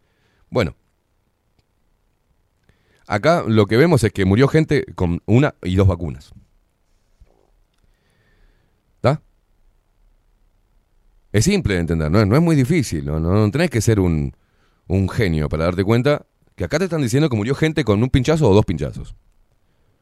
¿tá? Cuando dicen no, eh, personas que murieron no vacunadas o no habían completado el esquema básico contra la infección que causa el coronavirus. O sea, estaba pinchada, murió después de la vacunación. Y eso es un dato medular. Pero ¿por qué no podemos tener información sobre la causa real de la muerte? Porque no se realizan autopsias. El protocolo, una vez que con un PCR no específico y a ciclos muy altos detectan una positividad, directamente no va a autopsia. Entonces no sabemos las causas reales de la muerte, tanto de aquellos que murieron por otras causas, que no estaban vacunados, que murieron puede ser hasta por un accidente, y el protocolo es mandarle el PCR para saberlo si lo llevan a la, al sector de infectados COVID-19 que se estipuló en cada uno de los centros de salud. Hay un sector para COVID-19, aislado de todo. Entonces, el- podías entrar al hospital por eh, una peritonitis y te hacían un PCR, protocolarmente te tenían que hisopar y te pasaban a la parte de COVID-19, sector COVID-19. Y vos estabas ahí por otra cosa. Y morías. Y te pasaban, gracias a ese PCR inicial, o el PCR post-mortem, como muerto COVID. Pero acá también te están diciendo que murió gente que no había completado la pauta vacunal, el esquema básico de vacunación. O sea que tenía un pinchazo o dos. Esas personas estaban sanas, se vacunaron y murieron. ¿Cómo es posible que hagan un texto para retrasados mentales? Y la gente no entienda que acá está la información que estamos buscando. Así lo demuestran los datos oficiales que el Ministerio de Salud Pública difundió ante la solicitud de acceso a la información. El 27 de febrero de 2021 fue el día cero de la campaña de vacunación contra el COVID-19. Tras meses de negociaciones, incluyendo la puja política con motivo de que Uruguay fue el último país de la región en adquirir las dosis, aquel sábado de verano pusieron sus brazos los primeros vacunados. Desde entonces y hasta el fin del año, la infección que ocasiona el SARS-CoV-2 ¿tá? se ensañó, en particular con quienes no se inmunizaron. Es una mentira. Entre esta población se contabilizaron 5.454 defunciones por esa enfermedad. Es una mentira garrafal. Los no vacunados somos muchísimos. No somos un, sector minoritario, somos muchísimo. Es, es un alto el porcentaje de personas que no nos hemos inyectado ese líquido experimental. Y no tenemos problema. Porque de existir el virus, al menos en mi caso, voy a cortar mi caso particular, que no quiere decir que sea una norma, pero coincide con muchos de los que están escuchando en este momento y mucha gente que vive en este bendito país, pasamos por una gripe fuerte, con alguna sintomatología distinta o más severa.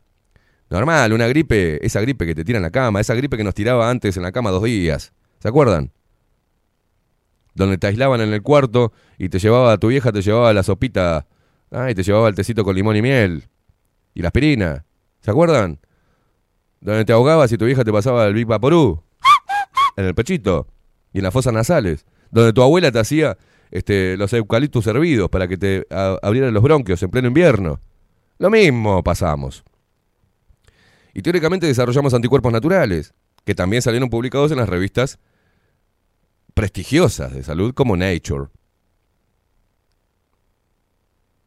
Y aparte, la revista The Lancet, porque ellos se basan en, la, como los científicos dicen, la revista The Lancet, hemos leído acá el, el- el artículo, que es de la revista The Lancet, que habla de no estigmatizar a los no vacunados porque realmente la transmisibilidad de la enfermedad se da de manera potenciada en, los, en las personas vacunadas. Y hubo personas que no tenían nada, ningún síntoma, se vacunaron y empezaron a tener síntomas COVID-19. Y terminaron internados con oxígeno, luego intubados y luego lo pasaron al otro lado. Pero acá te lo está diciendo el mismo titular y te lo está diciendo el mismo desarrollo. Voy a repetir para que entiendan que los acá te dice el Ministerio de Salud Pública que los que murieron con esa particularidad, ¿no? Con un PCR positivo, con casi 40 ciclos y sin autopsia, yo no puedo creer que, antes te hacían una autopsia para ver por qué carajo te habías muerto. Ahora no hay autopsia, señores. Por el protocolo, si abrís el cuerpo, infecta todo. Entonces es casi, ¿no? Te te manda y pumbo, afuera.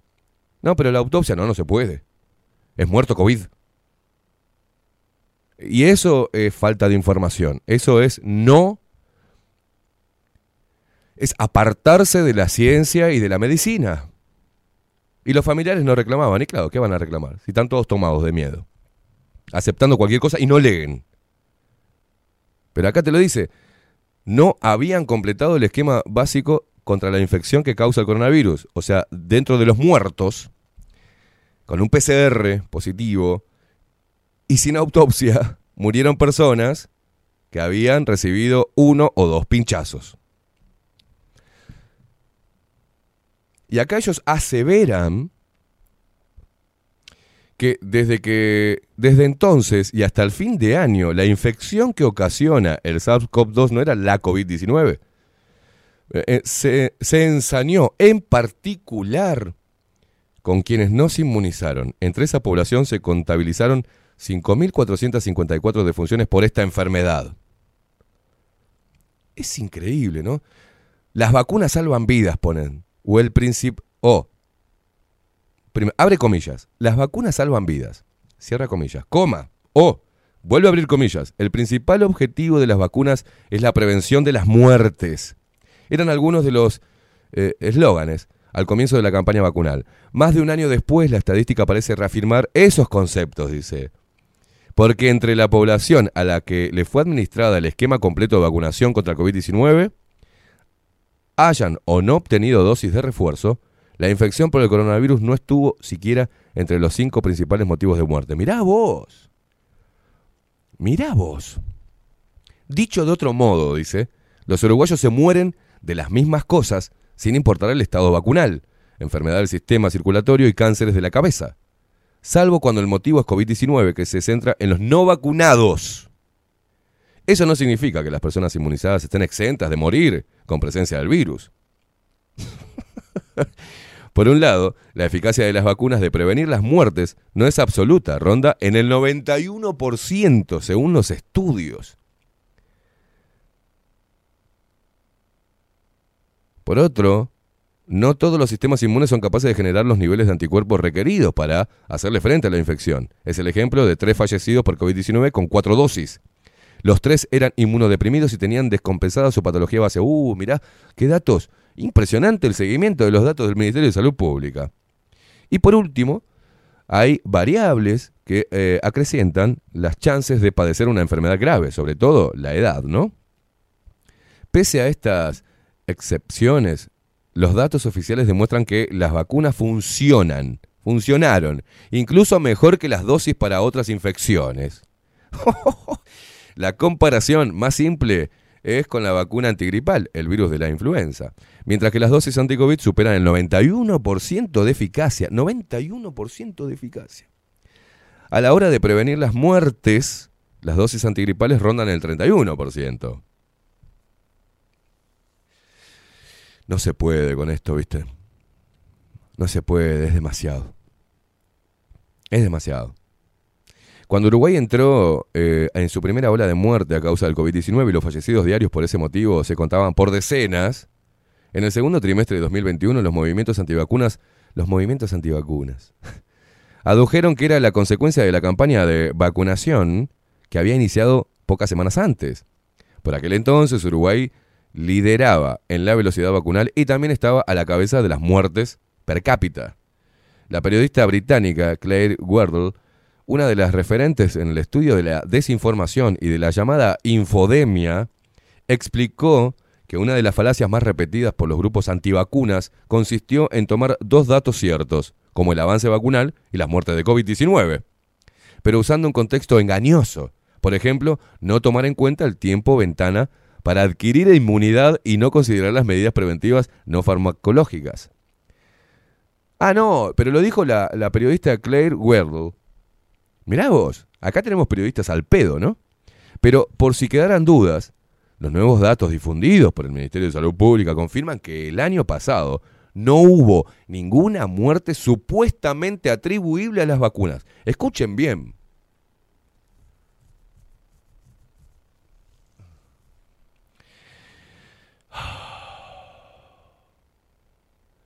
Pero, por si quedaban dudas, ellos ahora te van a aclarar la duda, ¿eh? Miren de qué forma te aclaran la, duda. Por eso necesito que usted reflexione. No lo que sabemos y los que no nos pinchamos. No los que estamos acá escuchando el programa. Los que están ahí del otro lado. Que entendieron, que se informan.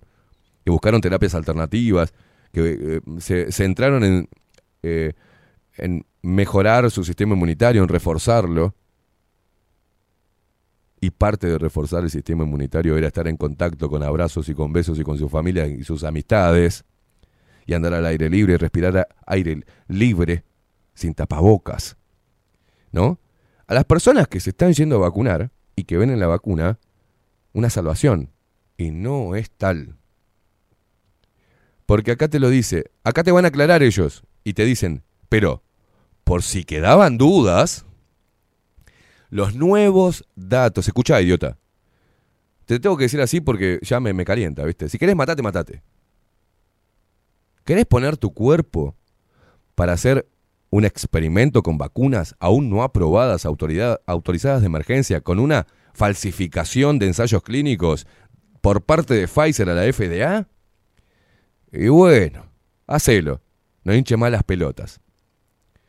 Hacelo, ya no, no te podemos avisar más nada. ¿Querés ir ahí? ¿Querés arriesgarte? ¿Querés girar la ruleta y entrar dentro de los porcentajes maquillados mínimos que te da el laboratorio de efectos graves y de la muerte? Bárbaro. Cada cual que haga lo que quiera. Pero ellos te van acá, te van a aclarar algo con firmeza. Y escuchen bien, pero por si quedaban dudas, los nuevos datos difundidos por el Ministerio de Salud Pública confirman que el año pasado no hubo ninguna muerte supuestamente atribuible a las vacunas. ¡Wow! Me aclaraste todo. Supuestamente atribuible a las vacunas. Supuestamente atribuible a las vacunas. Pero en el primer párrafo me decís que murió gente que no tenía la pauta vacunal completa. O sea que me estás diciendo en la cara y tratándome de imbécil que murió gente vacunada pinchada. La clasificación internacional de causas de muerte que guía a la Organización Mundial de la Salud, el CIE 10, recomienda que los médicos registren los fallecimientos por efectos adversos de otras vacunas y sustancias biológicas con el código I59. Incluso para la emergencia sanitaria se creó un nuevo código específico para los efectos adversos de vacuna COVID-19, ¿ah? el U12.9. Pero el registro oficial no, en el registro oficial no figura siquiera una muerte con estas clasificaciones. Es increíble. Estamos ante la mentira más organizada y más sofisticada y requiere de que encuentres o busques la manera de tener, de poder comprender un texto, comprender un maldito texto de la misma prensa oficial. Nos hemos encargado, bajo la lupa, desde que arrancó esto, interpelar a la prensa oficial, no ir a portales de información alternativa, sino ayudarnos entre todos a comprender cuál era el mensaje y dónde está la línea que se está bajando. Y ya ahora es demasiado evidente, nos tratan de idiotas a todos. ¿Y saben por qué nos tratan de idiotas? Porque hay un gran porcentaje de idiotas en el Uruguay. Hay un gran porcentaje de personas idiotas que se fueron a pinchar porque el presidente le dijo que era segura. Hay un gran porcentaje de idiotas en Uruguay que se metieron la cabeza en la televisión y se comieron todas las noticias y las caras de estos actores de la información apesumbradas, preocupadas por las muertes COVID. Nunca les importó una mierda. Se suicida gente y a nadie le importa un huevo. No vas a ver en un informativo a un pelotudo leyendo un teleprompter diciendo estamos preocupados por la cantidad de olas de suicidios en jóvenes. No. No hay un conteo diario de suicidios en el Uruguay como lo fue con el COVID-19. No hubo todos los días un parte de personas que se quitaban la vida. No lo hubo. No hay un parte diario de personas que mueren de cáncer en Uruguay. No hay un conteo diario de personas que mueren por ACV en Uruguay. No hay un conteo de personas que mueren por diferentes patologías en el Uruguay. Pero sí la hubo de este supuesto virus mortal, con un 0,02% de letalidad que se acrecentó una vez que empezó la pauta, empezaron a vacunar a las personas. Y acá te están diciendo en la misma información que te quieren vender que las vacunas son buenas, son seguras y salvan vidas, que murieron personas que tenían, no tenían completa la pauta. O sea que se pincharon y se pelaron, señores. Pero están tan acostumbrados a mentir deliberadamente y a asustar a la gente que ahora te dicen que la viruela de mono está en Alemania y va a venir un fucking alemán acá y van, van, van a empezar con la viruela de mono y nadie va a agarchar y nadie se va a besar y todo el mundo va a estar eh, poniéndose cuatro forros porque el estúpido del ministro de Salud dice tenemos el primer caso de viruela de mono y allá van a correr todos a lavarse la boca con aguajanes porque chuponearon en el baile ayer ¿tá? y a comprarse consoladores. Por el amor de Dios, reaccionen de una vez. Paremos todos juntos esta porquería. Todos juntos. Los niños nunca tuvieron peligro, ahora lo tienen. Lo que estamos viendo son efectos adversos de un, líquido que es experimental. Y los efectos adversos están escritos y no son publicados una y otra vez por la prensa, ni por el Ministerio de Salud Pública, ni por el puto presidente que tenemos. Esta rata asquerosa globalista que es una basura. Lo peor que le pudo haber pasado al país es tener un pelotudo como este de presidente. Porque si tuviésemos un pelotudo zurdo, por lo menos sabemos que es masón y que es globalista. Pero este pelotudo libertario, de botitas embarradas en la chacra y haciéndose el patriota, nos está vendiendo a todos. Y se está comiendo los mocos. Ya ni siquiera habla él en el 18 de julio. Habla el otro hijo de puta nazi que le pusieron ahí el Ministerio de Salud Pública. Y todavía nos trata de idiotas a todos. Y se va a ir a la Organización Panamericana de la Salud y le va a importar un huevo los niños que mueren y los viejos que se pelaron por la vacunación. Le importa una mierda. Y eso es lo que me calienta de este país de mierda. De este país de mierda. Es un país de mierda. El país es hermoso, perdón, me rectifico. Un porcentaje de la población es un porcentaje de mierda. Cobarde, ignorante, fanático, partidario, pelotudo, ideologizado, inútil y parásito. Y el otro 50% estamos viendo de qué manera podemos vivir en este país. con tanta mierda alrededor, con tanta mentira alrededor, con tanta gente acomodada, con tanto poder evidente. Paco Casal y la puta que te parió, Miguel Ángel Toma y la puta que te parió. Manejan todos los hilos de todo, estos ratas inmundas. Mujica, ojalá te mueras, Mujica. Dejate de joder, hermano. Has hecho mierda todo. Sanguinete, andate la puta que te parió. Basta de currar con la gente. El vallismo me tiene los huevos llenos. El estatismo, la mierda uruguaya, el matecito y el pavajo, la, manga de ovejas. Ah, pero salió en el diario Observador. Ah, lo dijo Gabriel Pereira. Lo dijeron en el 4. Lo dijo el informativo de las 7. Vieja pelotuda.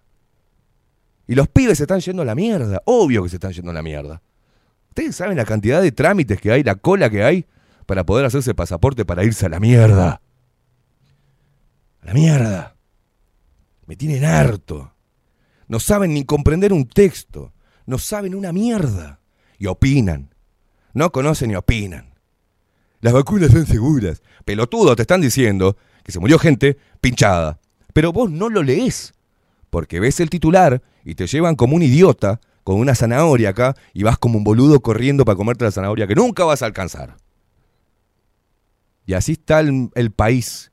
Se llevan la guita, nuestros recursos naturales, nos cagan a mentira. Los corruptos andan sueltos y eh, apresan a los ladrones de gallina. Y ahí andan, todo el mundo queriendo hacer política, todo el mundo queriéndose meter en la teta del Estado, criticando, todo el mundo tomando a los niños de rehenes, tomando a la población de rehén. Somos rehenes de los políticos y de estos hijos de puta. Y los únicos que tienen, que se tienen que poner la camiseta son los periodistas. Y tienen que quemarse la ropa porque está en juego su puto país. Y después salen en un, en un, en un spot publicitario haciendo una campaña preocupados por los suicidios, manga de hijos de puta. Y después vemos subvencionados por el Estado a unos conchudos con guitarra diciendo la libertad, libertad, y porque el capitalismo y la opresión, y seamos todos hippies. Manga de hijos de puta. Se está yendo todo al carajo. Los niños cada vez están más estúpidos, no pueden, no pueden comprender un texto, con metido las cabezas como tarados en, en dispositivos electrónicos. La gente está idiota, fijándose a ver cuántos seguidores tienen en Instagram. Abrí la cabeza, hermano. Te están llevando todo, te están pisoteando tus derechos y vos como un boludo a ver si... ¡Ay, tengo un seguidor más en Instagram! ¡Sos un pelotudo! Y eso es lo que le estamos dejando a nuestros niños. Un país mediocre, un país tomado y un país sin un carajo, sin identidad, sin valor, sin pueblo. Y están haciendo el juego y estamos metidos... Y el, los monos somos nosotros del circo, señores. Los monos somos nosotros. Somos los payasos del circo. La misma prensa te están diciendo que sos un imbécil. Mire, usted le doy esta noticia. Usted es un imbécil. Y acá le mando algo a ver si puede entender que murió gente pinchada. Y no nos van a dar los datos. ¿Saben por qué? Porque no se hicieron autopsias. Y no van a dar informaciones. ¿Saben por qué? Porque cuando la justicia actúa como el juez Recarey, ahora lo van a hacer mierda juez Recarey. Van a decir que es una basura, que es conspiranoico. Salió el otro nazi de Esquipani a querer no sé qué hacer contra el juez Recarey. Esquipani, vos sos una rata pestosa, sos una babosa lameculo de todos los, de todos los colorados. Vos sos una rata inmunda que te pagamos el sueldo, Esquipani. Te pagamos el sueldo a vos, pichón de facho, a vos y todo el partido colorado inmundo este que hizo mierda al país. A vos, Esquipani, te pagamos el sueldo para con tu metro y medio, rata pestosa, albóndiga, nazi, para que nos digas que somos unas basuras y que teníamos que estar encerrados por no vacunarnos. A vos, inmundicia, vos tendrían que deportarte de este país, sacarte a patadas en el orto. Pero no, pero no. No. Murieron políticos después de vacunarse, ¿eh? No se olviden eso. Hay que parar esto, señores. Hay que reaccionar, no sé cómo, pero hay que reaccionar. Me tienen harto. Los políticos, no hay uno que se salve. Uno. No hay nada. El país está vacío. Vacío de ideas, vacío de sueños, vacíos de emprendedurismo. Está cada vez ahí. Los parásitos son promovidos. Se llevan nuestra guita, nuestro esfuerzo. nos agarran de idiotas, nos encierran, nos sacan, nos quieren pinchar, nos cagan a impuestos, nos dan servicios de mierda, se llevan la guita, se la afanan. Mientras tanto pasa la merca, pasa el, tráfico de personas. El Uruguay es una joda. El Uruguay es una joda. Es una joda. Los masones, la iglesia, me tienen los huevos llenos. Reaccionen, loco. Reaccionen, no puede ser que, que yo tenga que, que- jugarme la ropa y hablar así y, hacerme odiar al pedo. Entonces se van a la mierda, hago un programa de humor y hablo pelotudes de tres horas y me cago la risa y juego y mando todo a cagar y ya está, ni me quemo. ¿Qué mierda voy a hacer? Y en cuanto pueda me voy a la mierda. Me voy. Quédense acá con los Nacho Álvarez, los Gabriel Pereira, los Carsolio, el otro boludo del 4. Quédense con esa gente. Quédense con APU. Quédense con los sindicatos del periodismo. Quédense a ser ovejas. Quédense en este país a ser ovejas. Yo me voy a la mierda. 42 minutos pasan de las 10 de la mañana. Señoras y señores, la verdad que estoy repodrido del uruguayismo pedorro. El uruguayo es traidor, señores. El uruguayo es basura en reglas generales. Le das una mano y te da una puñalada. Le das una mano a un uruguayo y lo primero que hace es darte una puñalada. Ese es el común denominador del uruguayo. Le das una posibilidad, le prestás una mano, lo acompañás, lo impulsás, lo valorás y te agarran de pelotudo. Entonces te convierte, te van convirtiendo en un sorete uruguayo. Un sorete que vintenero, que si te puede sacar 20 pesos feliz. Que si te puede chupar un poco de rueda es feliz. Y tiene el pito tan pequeño que cuando tiene un poquito ahí de que chupó un poco de rueda, ya se, quiere, se cree que es no sé quién mierda. El uruguayo hay que cambiar el ADN del uruguayo y hay que eh, dárselo, la llave para cambiar el ADN a las nuevas generaciones.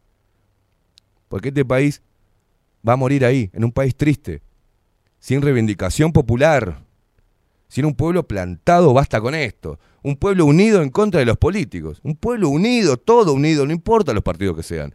Todos unidos, basta con esta mierda, hermano. Acá no nos van a venir a hacer un contrato y ensartarnos a todos y hasta a nuestros nietos. No, acá van a tener que, van a tener que explicarle al pueblo, loco, porque le estamos pagando. Acá nos van a tener que dar explicaciones a nosotros. Acá me tenés que decir qué mierda estás haciendo con nuestras vidas, con nuestros impuestos, con nuestra tierra, con nuestra agua. Todo tenés que decirnos.